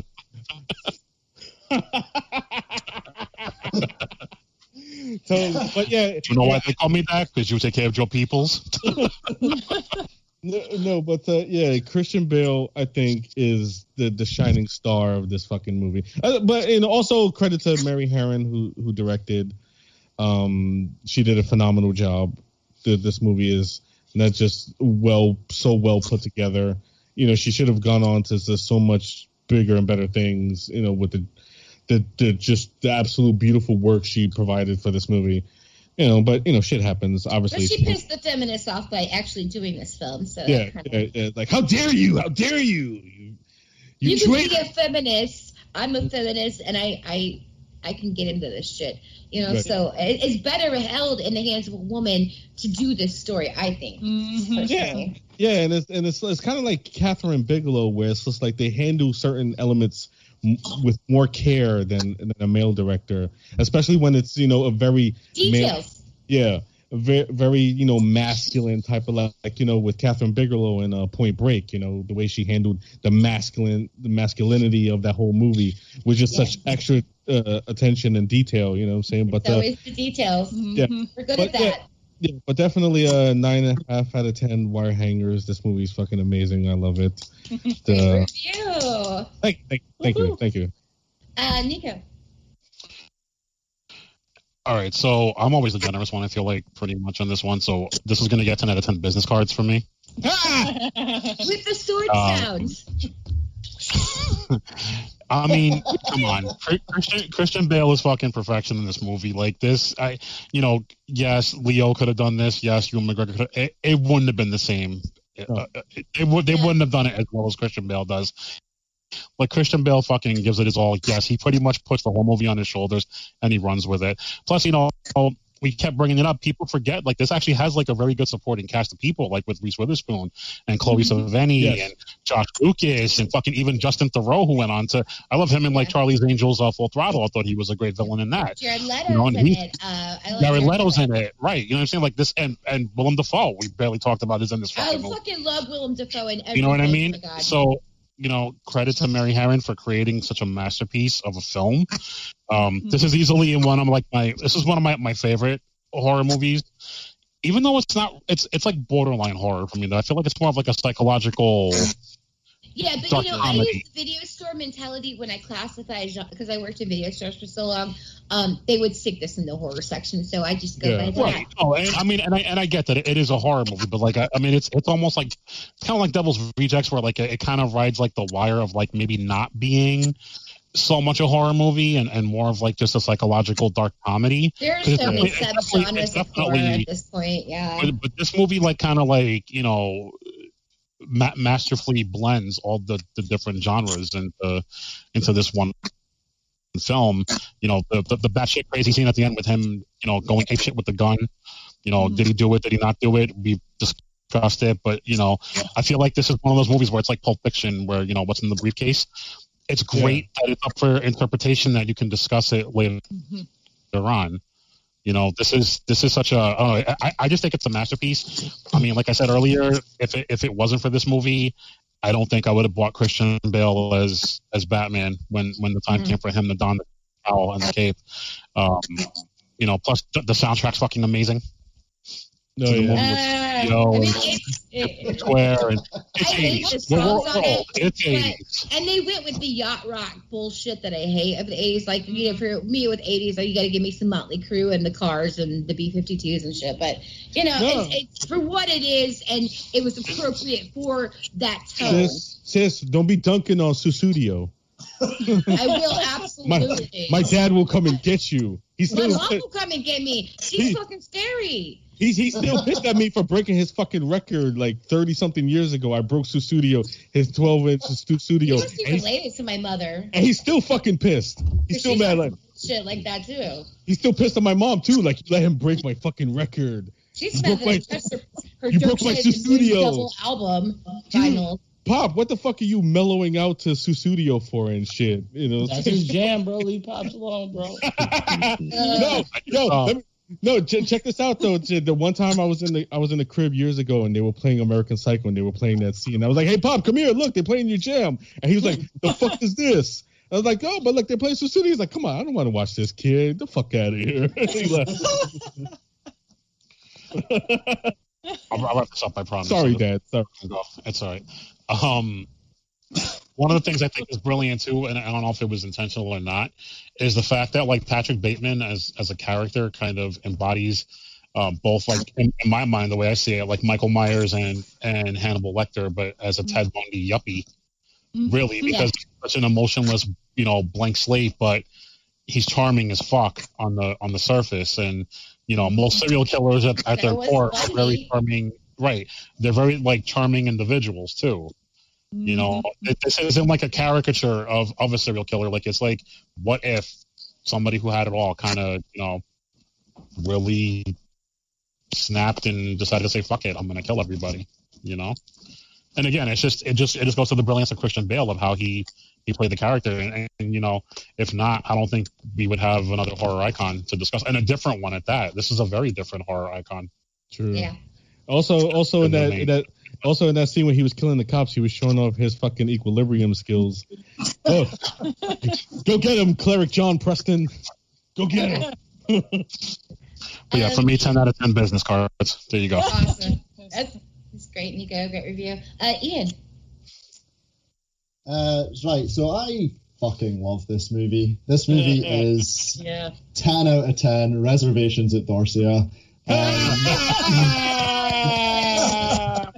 this. we haven't mentioned Dorsia. Um, yeah, no, Christian Bale is so fucking sensational in this movie. None of those other people that we've talked about could have done this anywhere near as good as him. Thank you. um, Even Fine. though Ewan is great, I love. Yeah, no, McGregor. absolutely. Like they're all He's very my capable. other husband.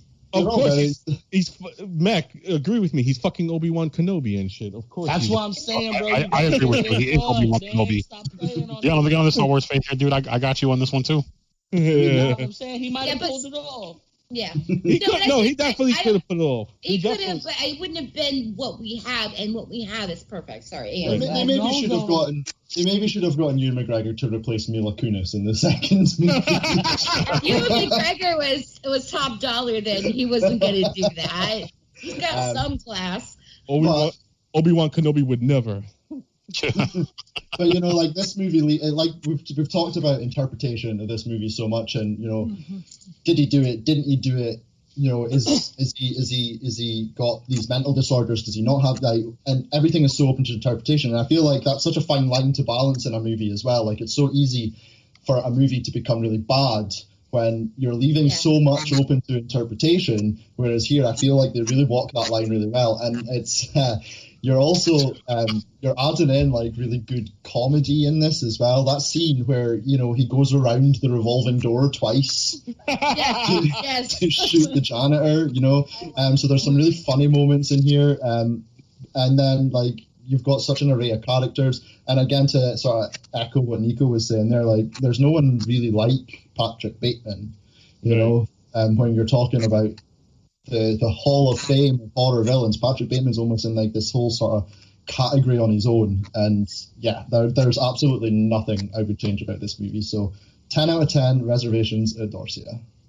Awesome. You can get reservations at Dorsia. How'd you pull that off? Sorry. Lucky, I guess. They know me. They know me. uh, Shaun of the Dead. So I can't add anything that everybody else has already added. I mean, uh, the soundtrack's phenomenal. I love Huey Lewis and the News. Uh, Oh, yeah. much you're to wrong. much to Candy's chagrin. Wait, wait, wait, wait. So, much, so, does- so does you know who also loves Huey Lewis and the News? Ray Parker Jr. That was a deep Um, cut. So I'm gonna I'm gonna change the neighborhood. I want a new drug. Yeah. Sorry, sorry, sorry, sorry, sorry, sorry, bro. Sorry. No, he you're gives me that look all the time, and it's scary. I'm, He's like, I'm shut gonna- up. I'm talking. I'm gonna give I'm gonna give it ten out of ten overnight bags. Oh, Come on, yeah. Gaultier. Mac the All Star. Uh, I'm probably gonna give it a 10 out of 10. Fresh white Nike pumps. I'm gonna keep my review like real simple. He was butt ass naked in a pair of white Nike pumps. Like owned it, owned it, and killed that team. So 10 out of 10 white Nike pumps. Hold on, hold on. Uh, we we didn't touch upon this. Uh, Mary Harron said in the commentary that uh, uh, uh, during his shower scene, all the women showed up on set to watch. and not only that, but when he did the scene, the scene where he was naked except for the, the tennis shoes and the chainsaw and the blood and everything, he would walk around set just with the sock on his dick and just like just chilling. Hey, what's up? Made everybody uncomfortable. I'm like, oh, that's great. Fuck it, might as well, you know, rock out with your up- rock out with your sock out. Okay, uh, good review. We've got some high marks here. Uh, Erica. Okay, so first of all, I forgot to give a shout out to my uh, best local buddy, David, uh, Professor David Tyler, whom I watched this with last night.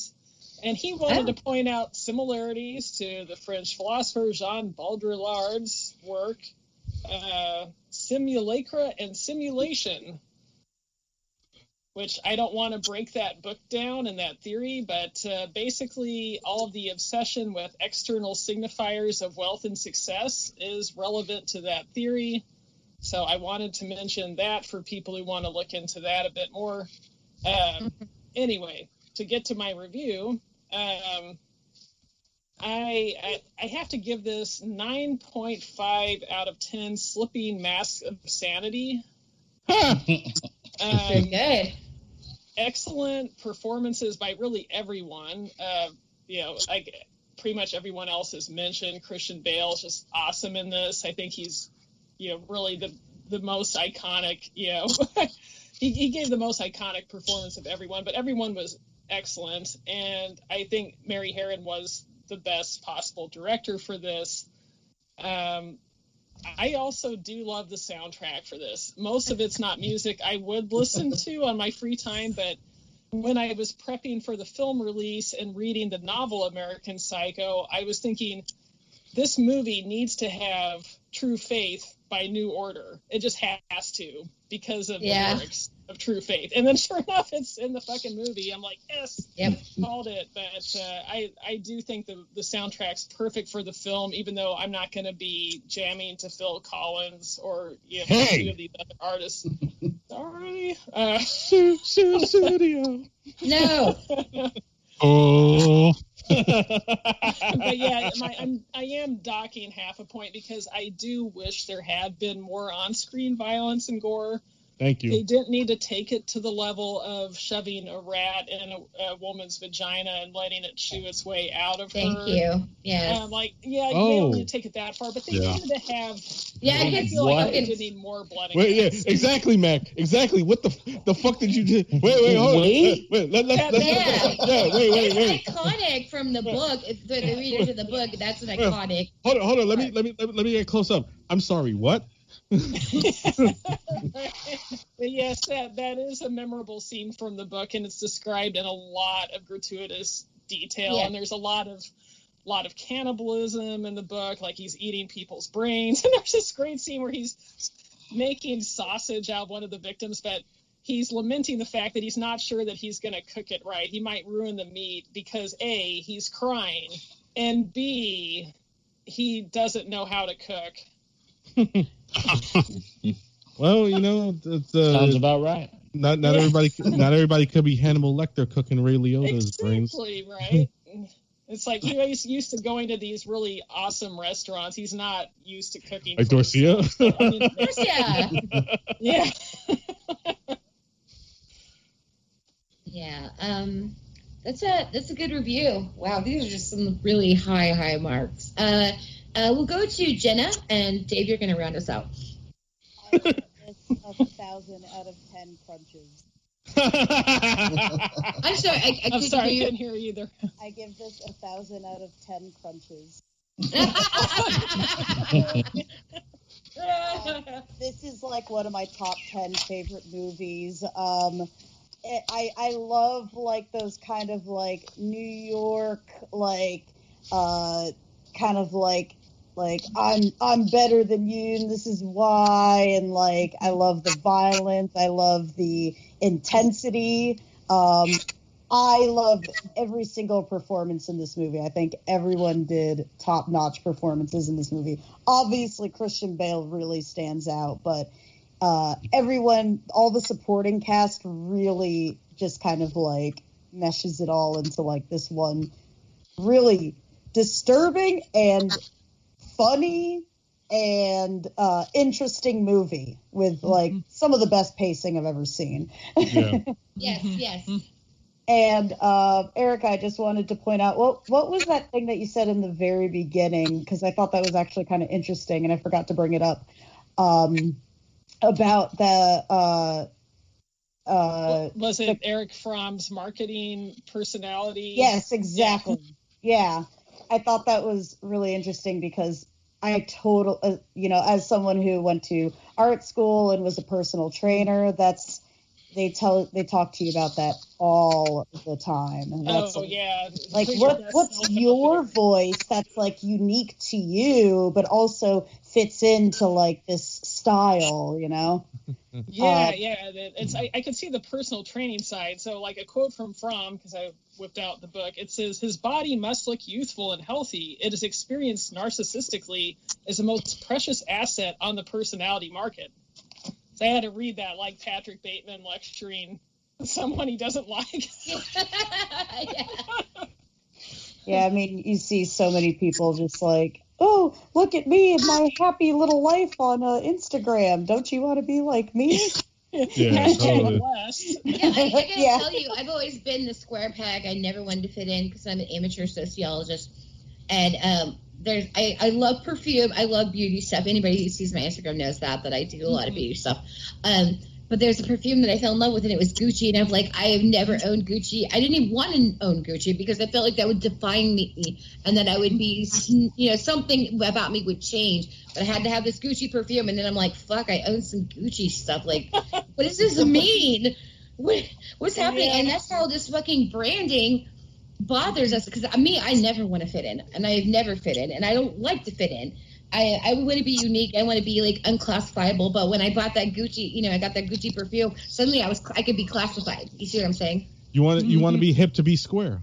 It is hip to be square, I'm the bro. furthest thing from square there is. I, I think that actually is a really uh, interesting point because people, I mean, apparently not, but I would have thought that most people who are watching American Psycho um, are kind of like against the grain because it's an against the grain type of movie. So Right. it's kind of people on the outside looking in, just as I said, like, um, I'd, I'd say that a lot of the uh, toxic masculinity portrayed in the film is women on the outside looking in.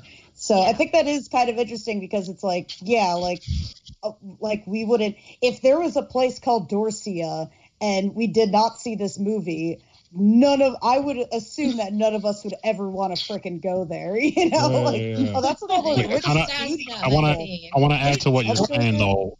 real, real quick. I mean, I don't know if it's just if it's it's the irony of this that Going to off kind on of a tangent, so go no, no, no, no, no, because it's, it's actually going to go adding on to what you said, or something that Erica said about how they they basically idolize Donald Trump. I mean, we know what happened the past four years, but is it is but is it ironic that like we kind of had a, a Patrick Bateman type in the White House for four years that was pretty much an American Psycho himself, and I mean, is it ironic that like they they worship Trump in the book and in the movie, and we we kind of got that for real?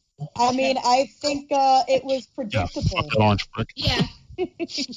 I I uh, I think it's horribly, horribly, disgustingly predictable for the U.S. to have someone like him in office. truly. But I let's totally not do agree. that again.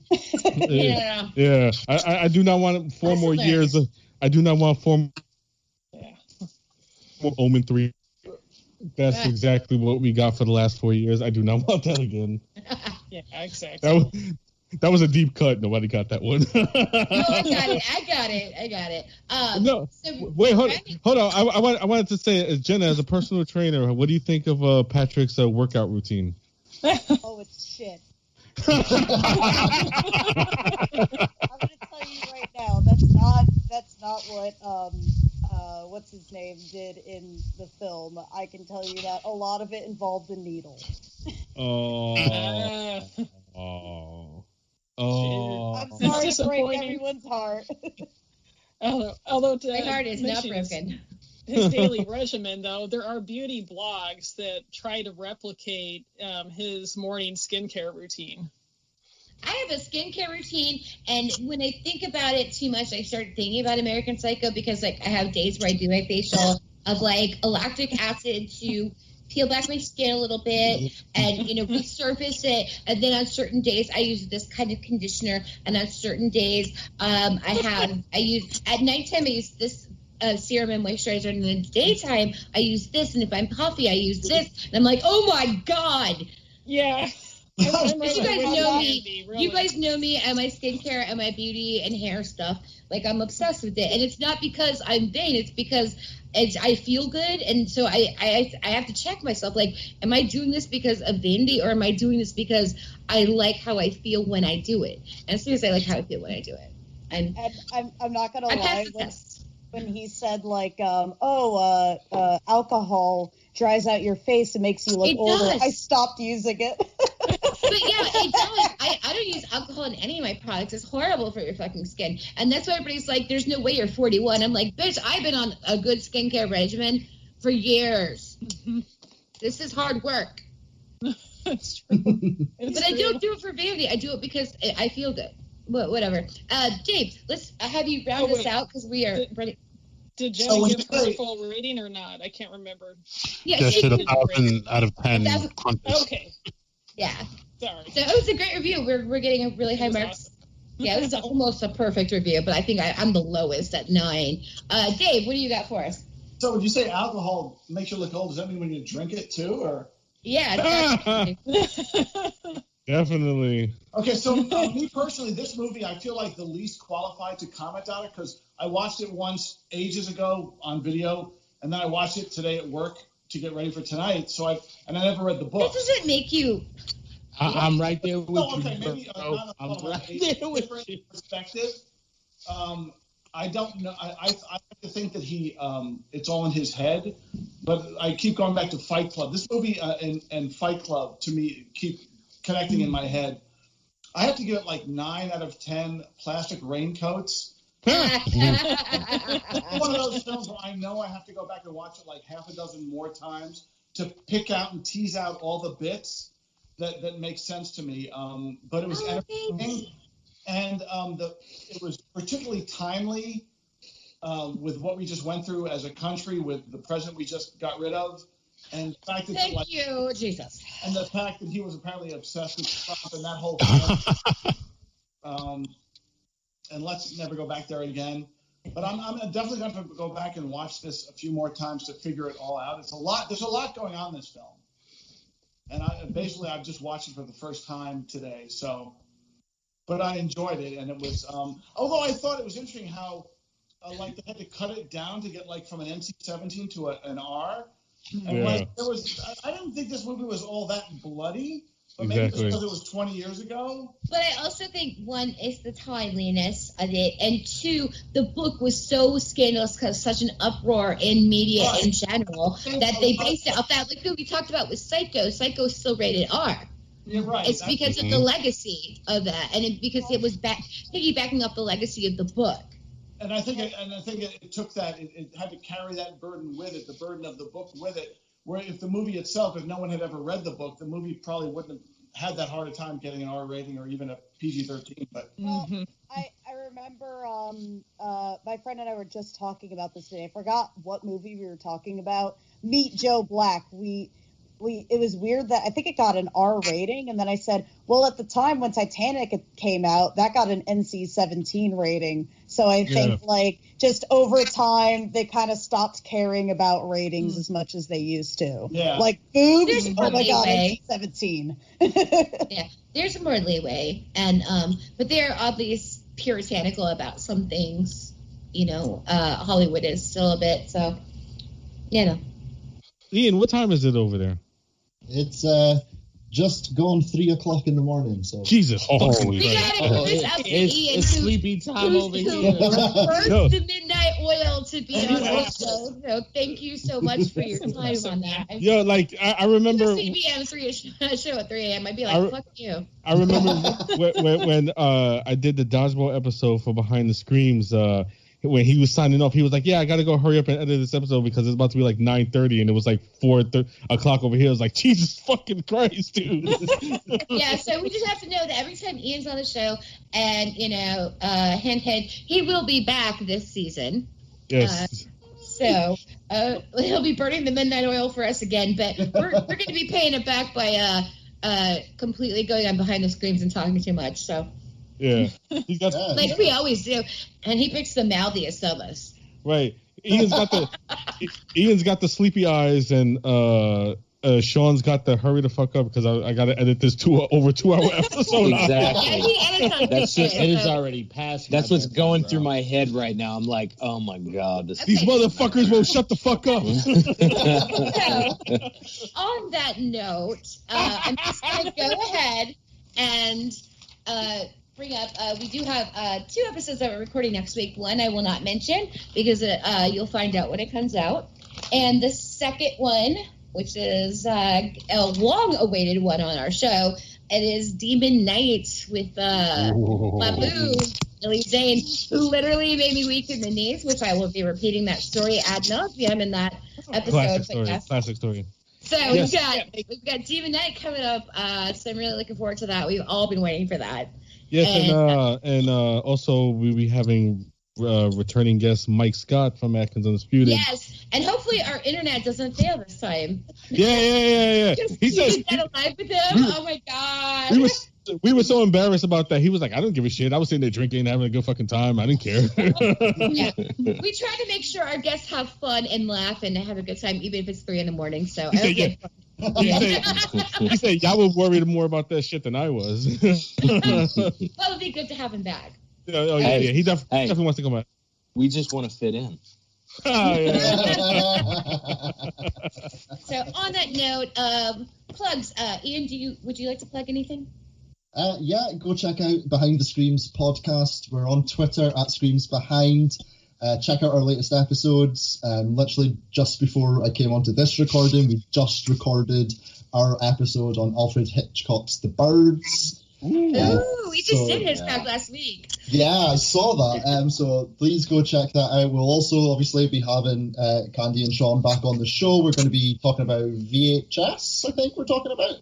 Yes. Um, And I'm going to be reaching out to some of the other guys that's on this show as well to see if they want to come on and do. So I'm going to hopefully have quite a few of you on at some point or another. Um, we've also doing a load of bonus episodes just now. So uh, go check out one of our latest bonus episodes where I got to interview Naomi Grossman, who you probably know best as Pepper from American Horror Story. Um, so please Oh. go check that out as well. And you guys Um, are also involved in a bracket, right? A voting. Yes, uh, we're currently um, the bracketeers on Twitter are currently having a podcast tournament Um, it's basically a voting tournament where you work your way through the brackets. We're currently sitting in the final four.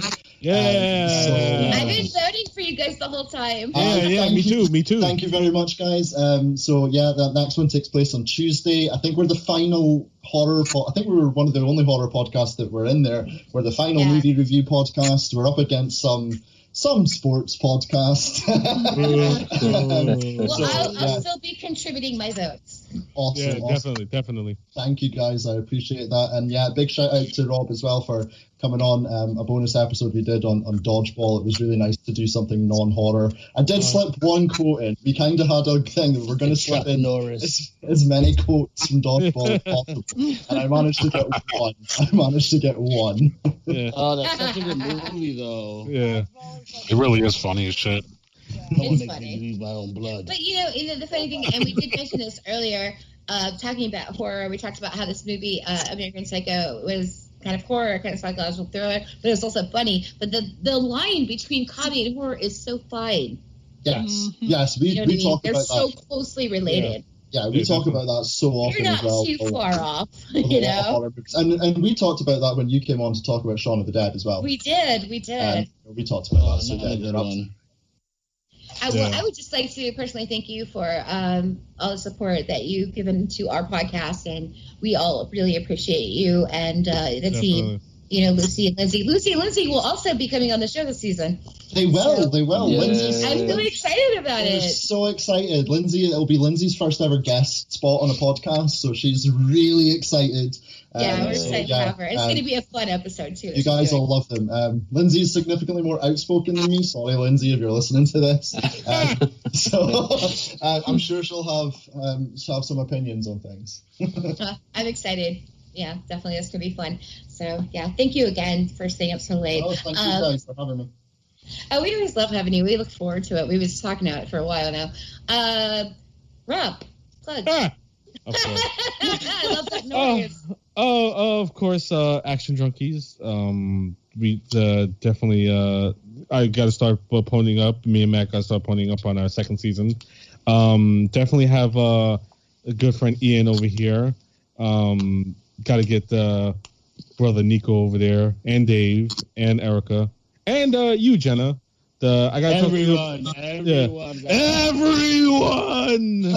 You get an episode. You get an episode. You get an episode, and you get an episode. And I did an episode, but uh, I think that's coming up, right? oh yeah, yeah, yeah. That, It's that's a good one. Everybody, Yeah. I recommend it, but Yeah. again, maybe I'm biased. yeah. No, no, no. It was de- it was definitely a big one, but uh, yeah, It's definitely Um, our most intellectual. yeah. Ah. We we got oh, real. wow, cool. Because nobody ever gives me credit for being smart. No, we, we, we no, we seriously got really fucking deep on that one, and uh, yeah, uh, and the, you you you you uh, especially the topic of discussion. It's it's hilarious that Yeah. we, we get that deep. But uh, stay tuned for that one, and uh, yeah, uh, Action Junkies, and uh, of course uh, uh, Mike Scott from Atkins Undisputed, who will be joining us uh, for Demon Knight next week. I'm so Uh, excited. Shout out, and uh, of course, the shout out to all you uh, beautiful people. The Ian, of course, I see Ian's falling asleep in there, so I just wanted to. shout I'm so sorry. It's it's just my face. It's fine. But yeah, yes, a shout out to everybody, and then I love you all, and uh, that's it. Oh, I love you all. Um, Nico, anything you would like to plug? Um, you can just find me on Twitter and Instagram at El Jefe del Horror. The boss. There it is. I'm your hype man. And you definitely are. and uh, you can find me on Facebook at Nico Nice. I'm working on some other projects now. I'll discuss them at another time when I get a little more deeper into them. Awesome.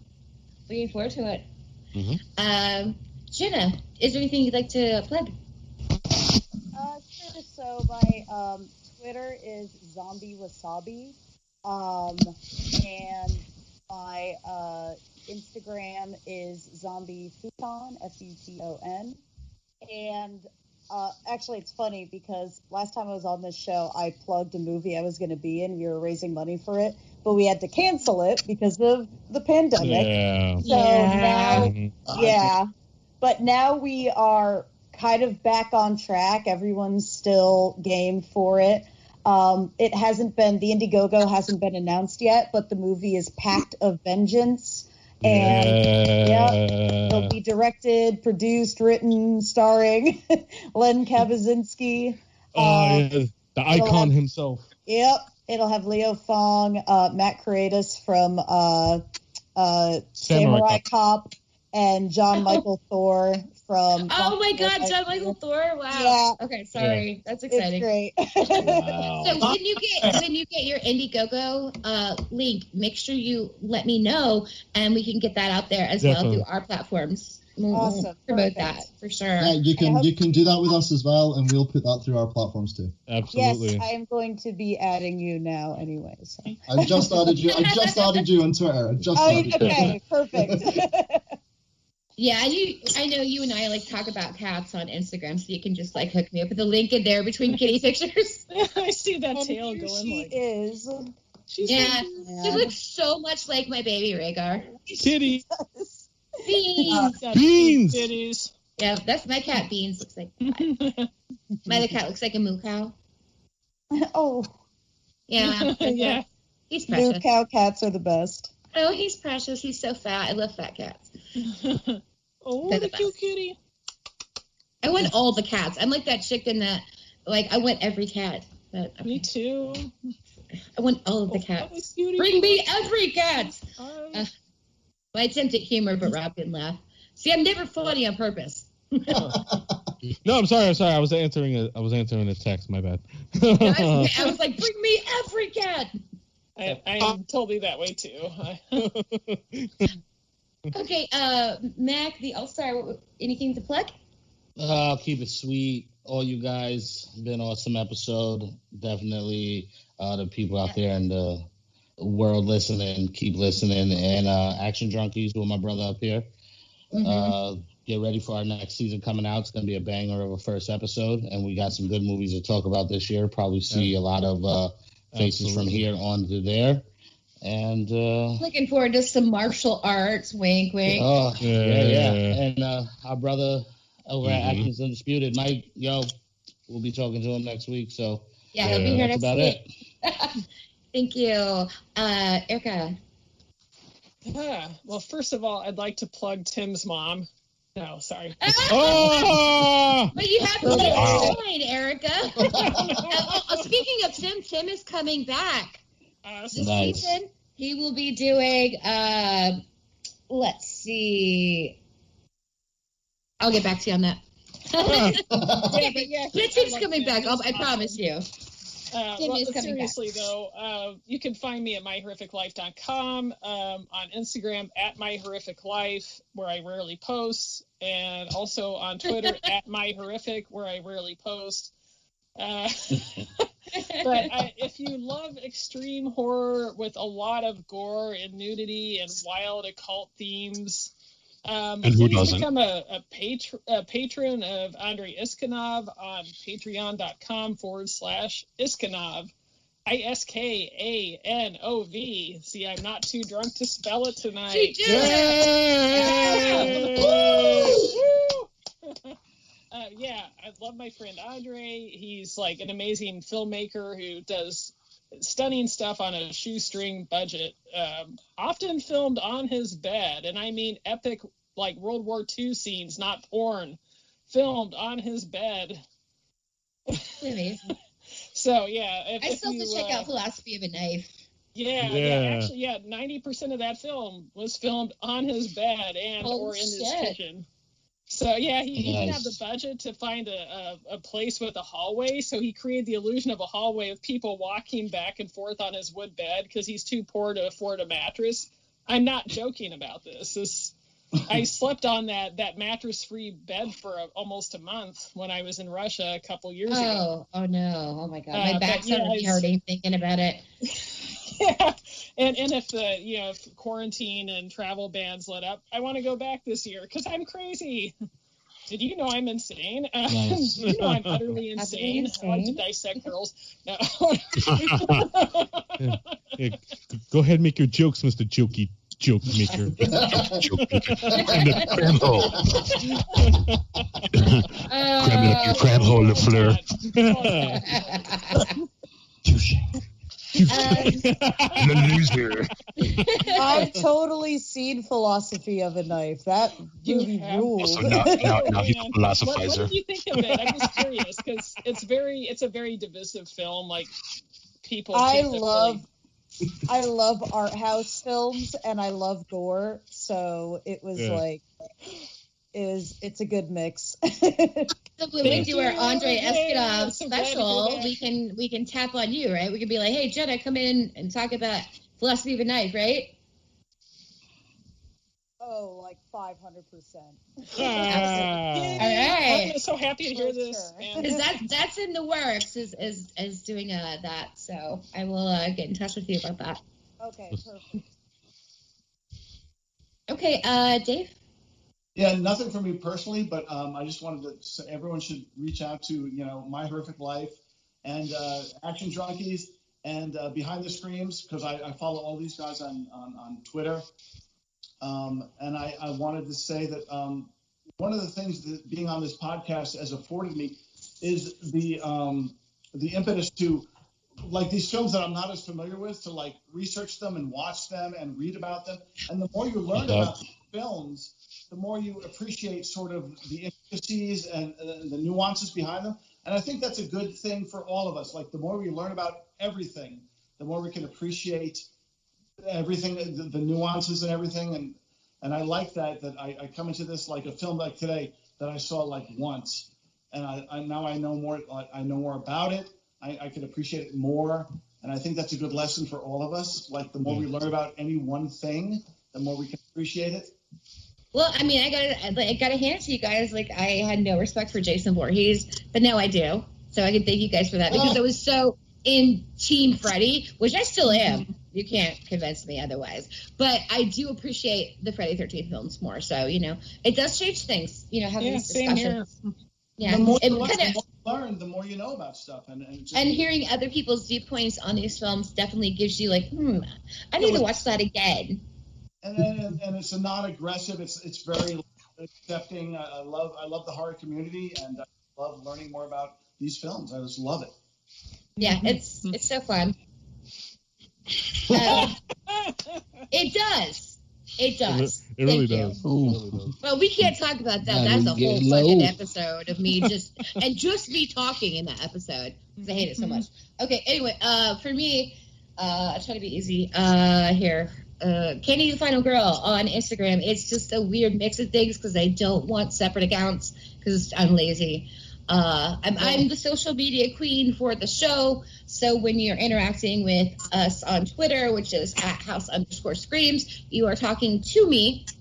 And and uh, um, my Instagram Candy Final Girl, you're gonna find beauty stuff because I do some uh, beauty campaigns and uh, now hair. And uh, and you'll see cats. I let my kids do their own social media because they're all older. So uh, I don't usually post a lot of pictures of my kids. Uh, but yeah, so stuff like that. And uh, stop it. Um, they're they're they're battling through text, listeners.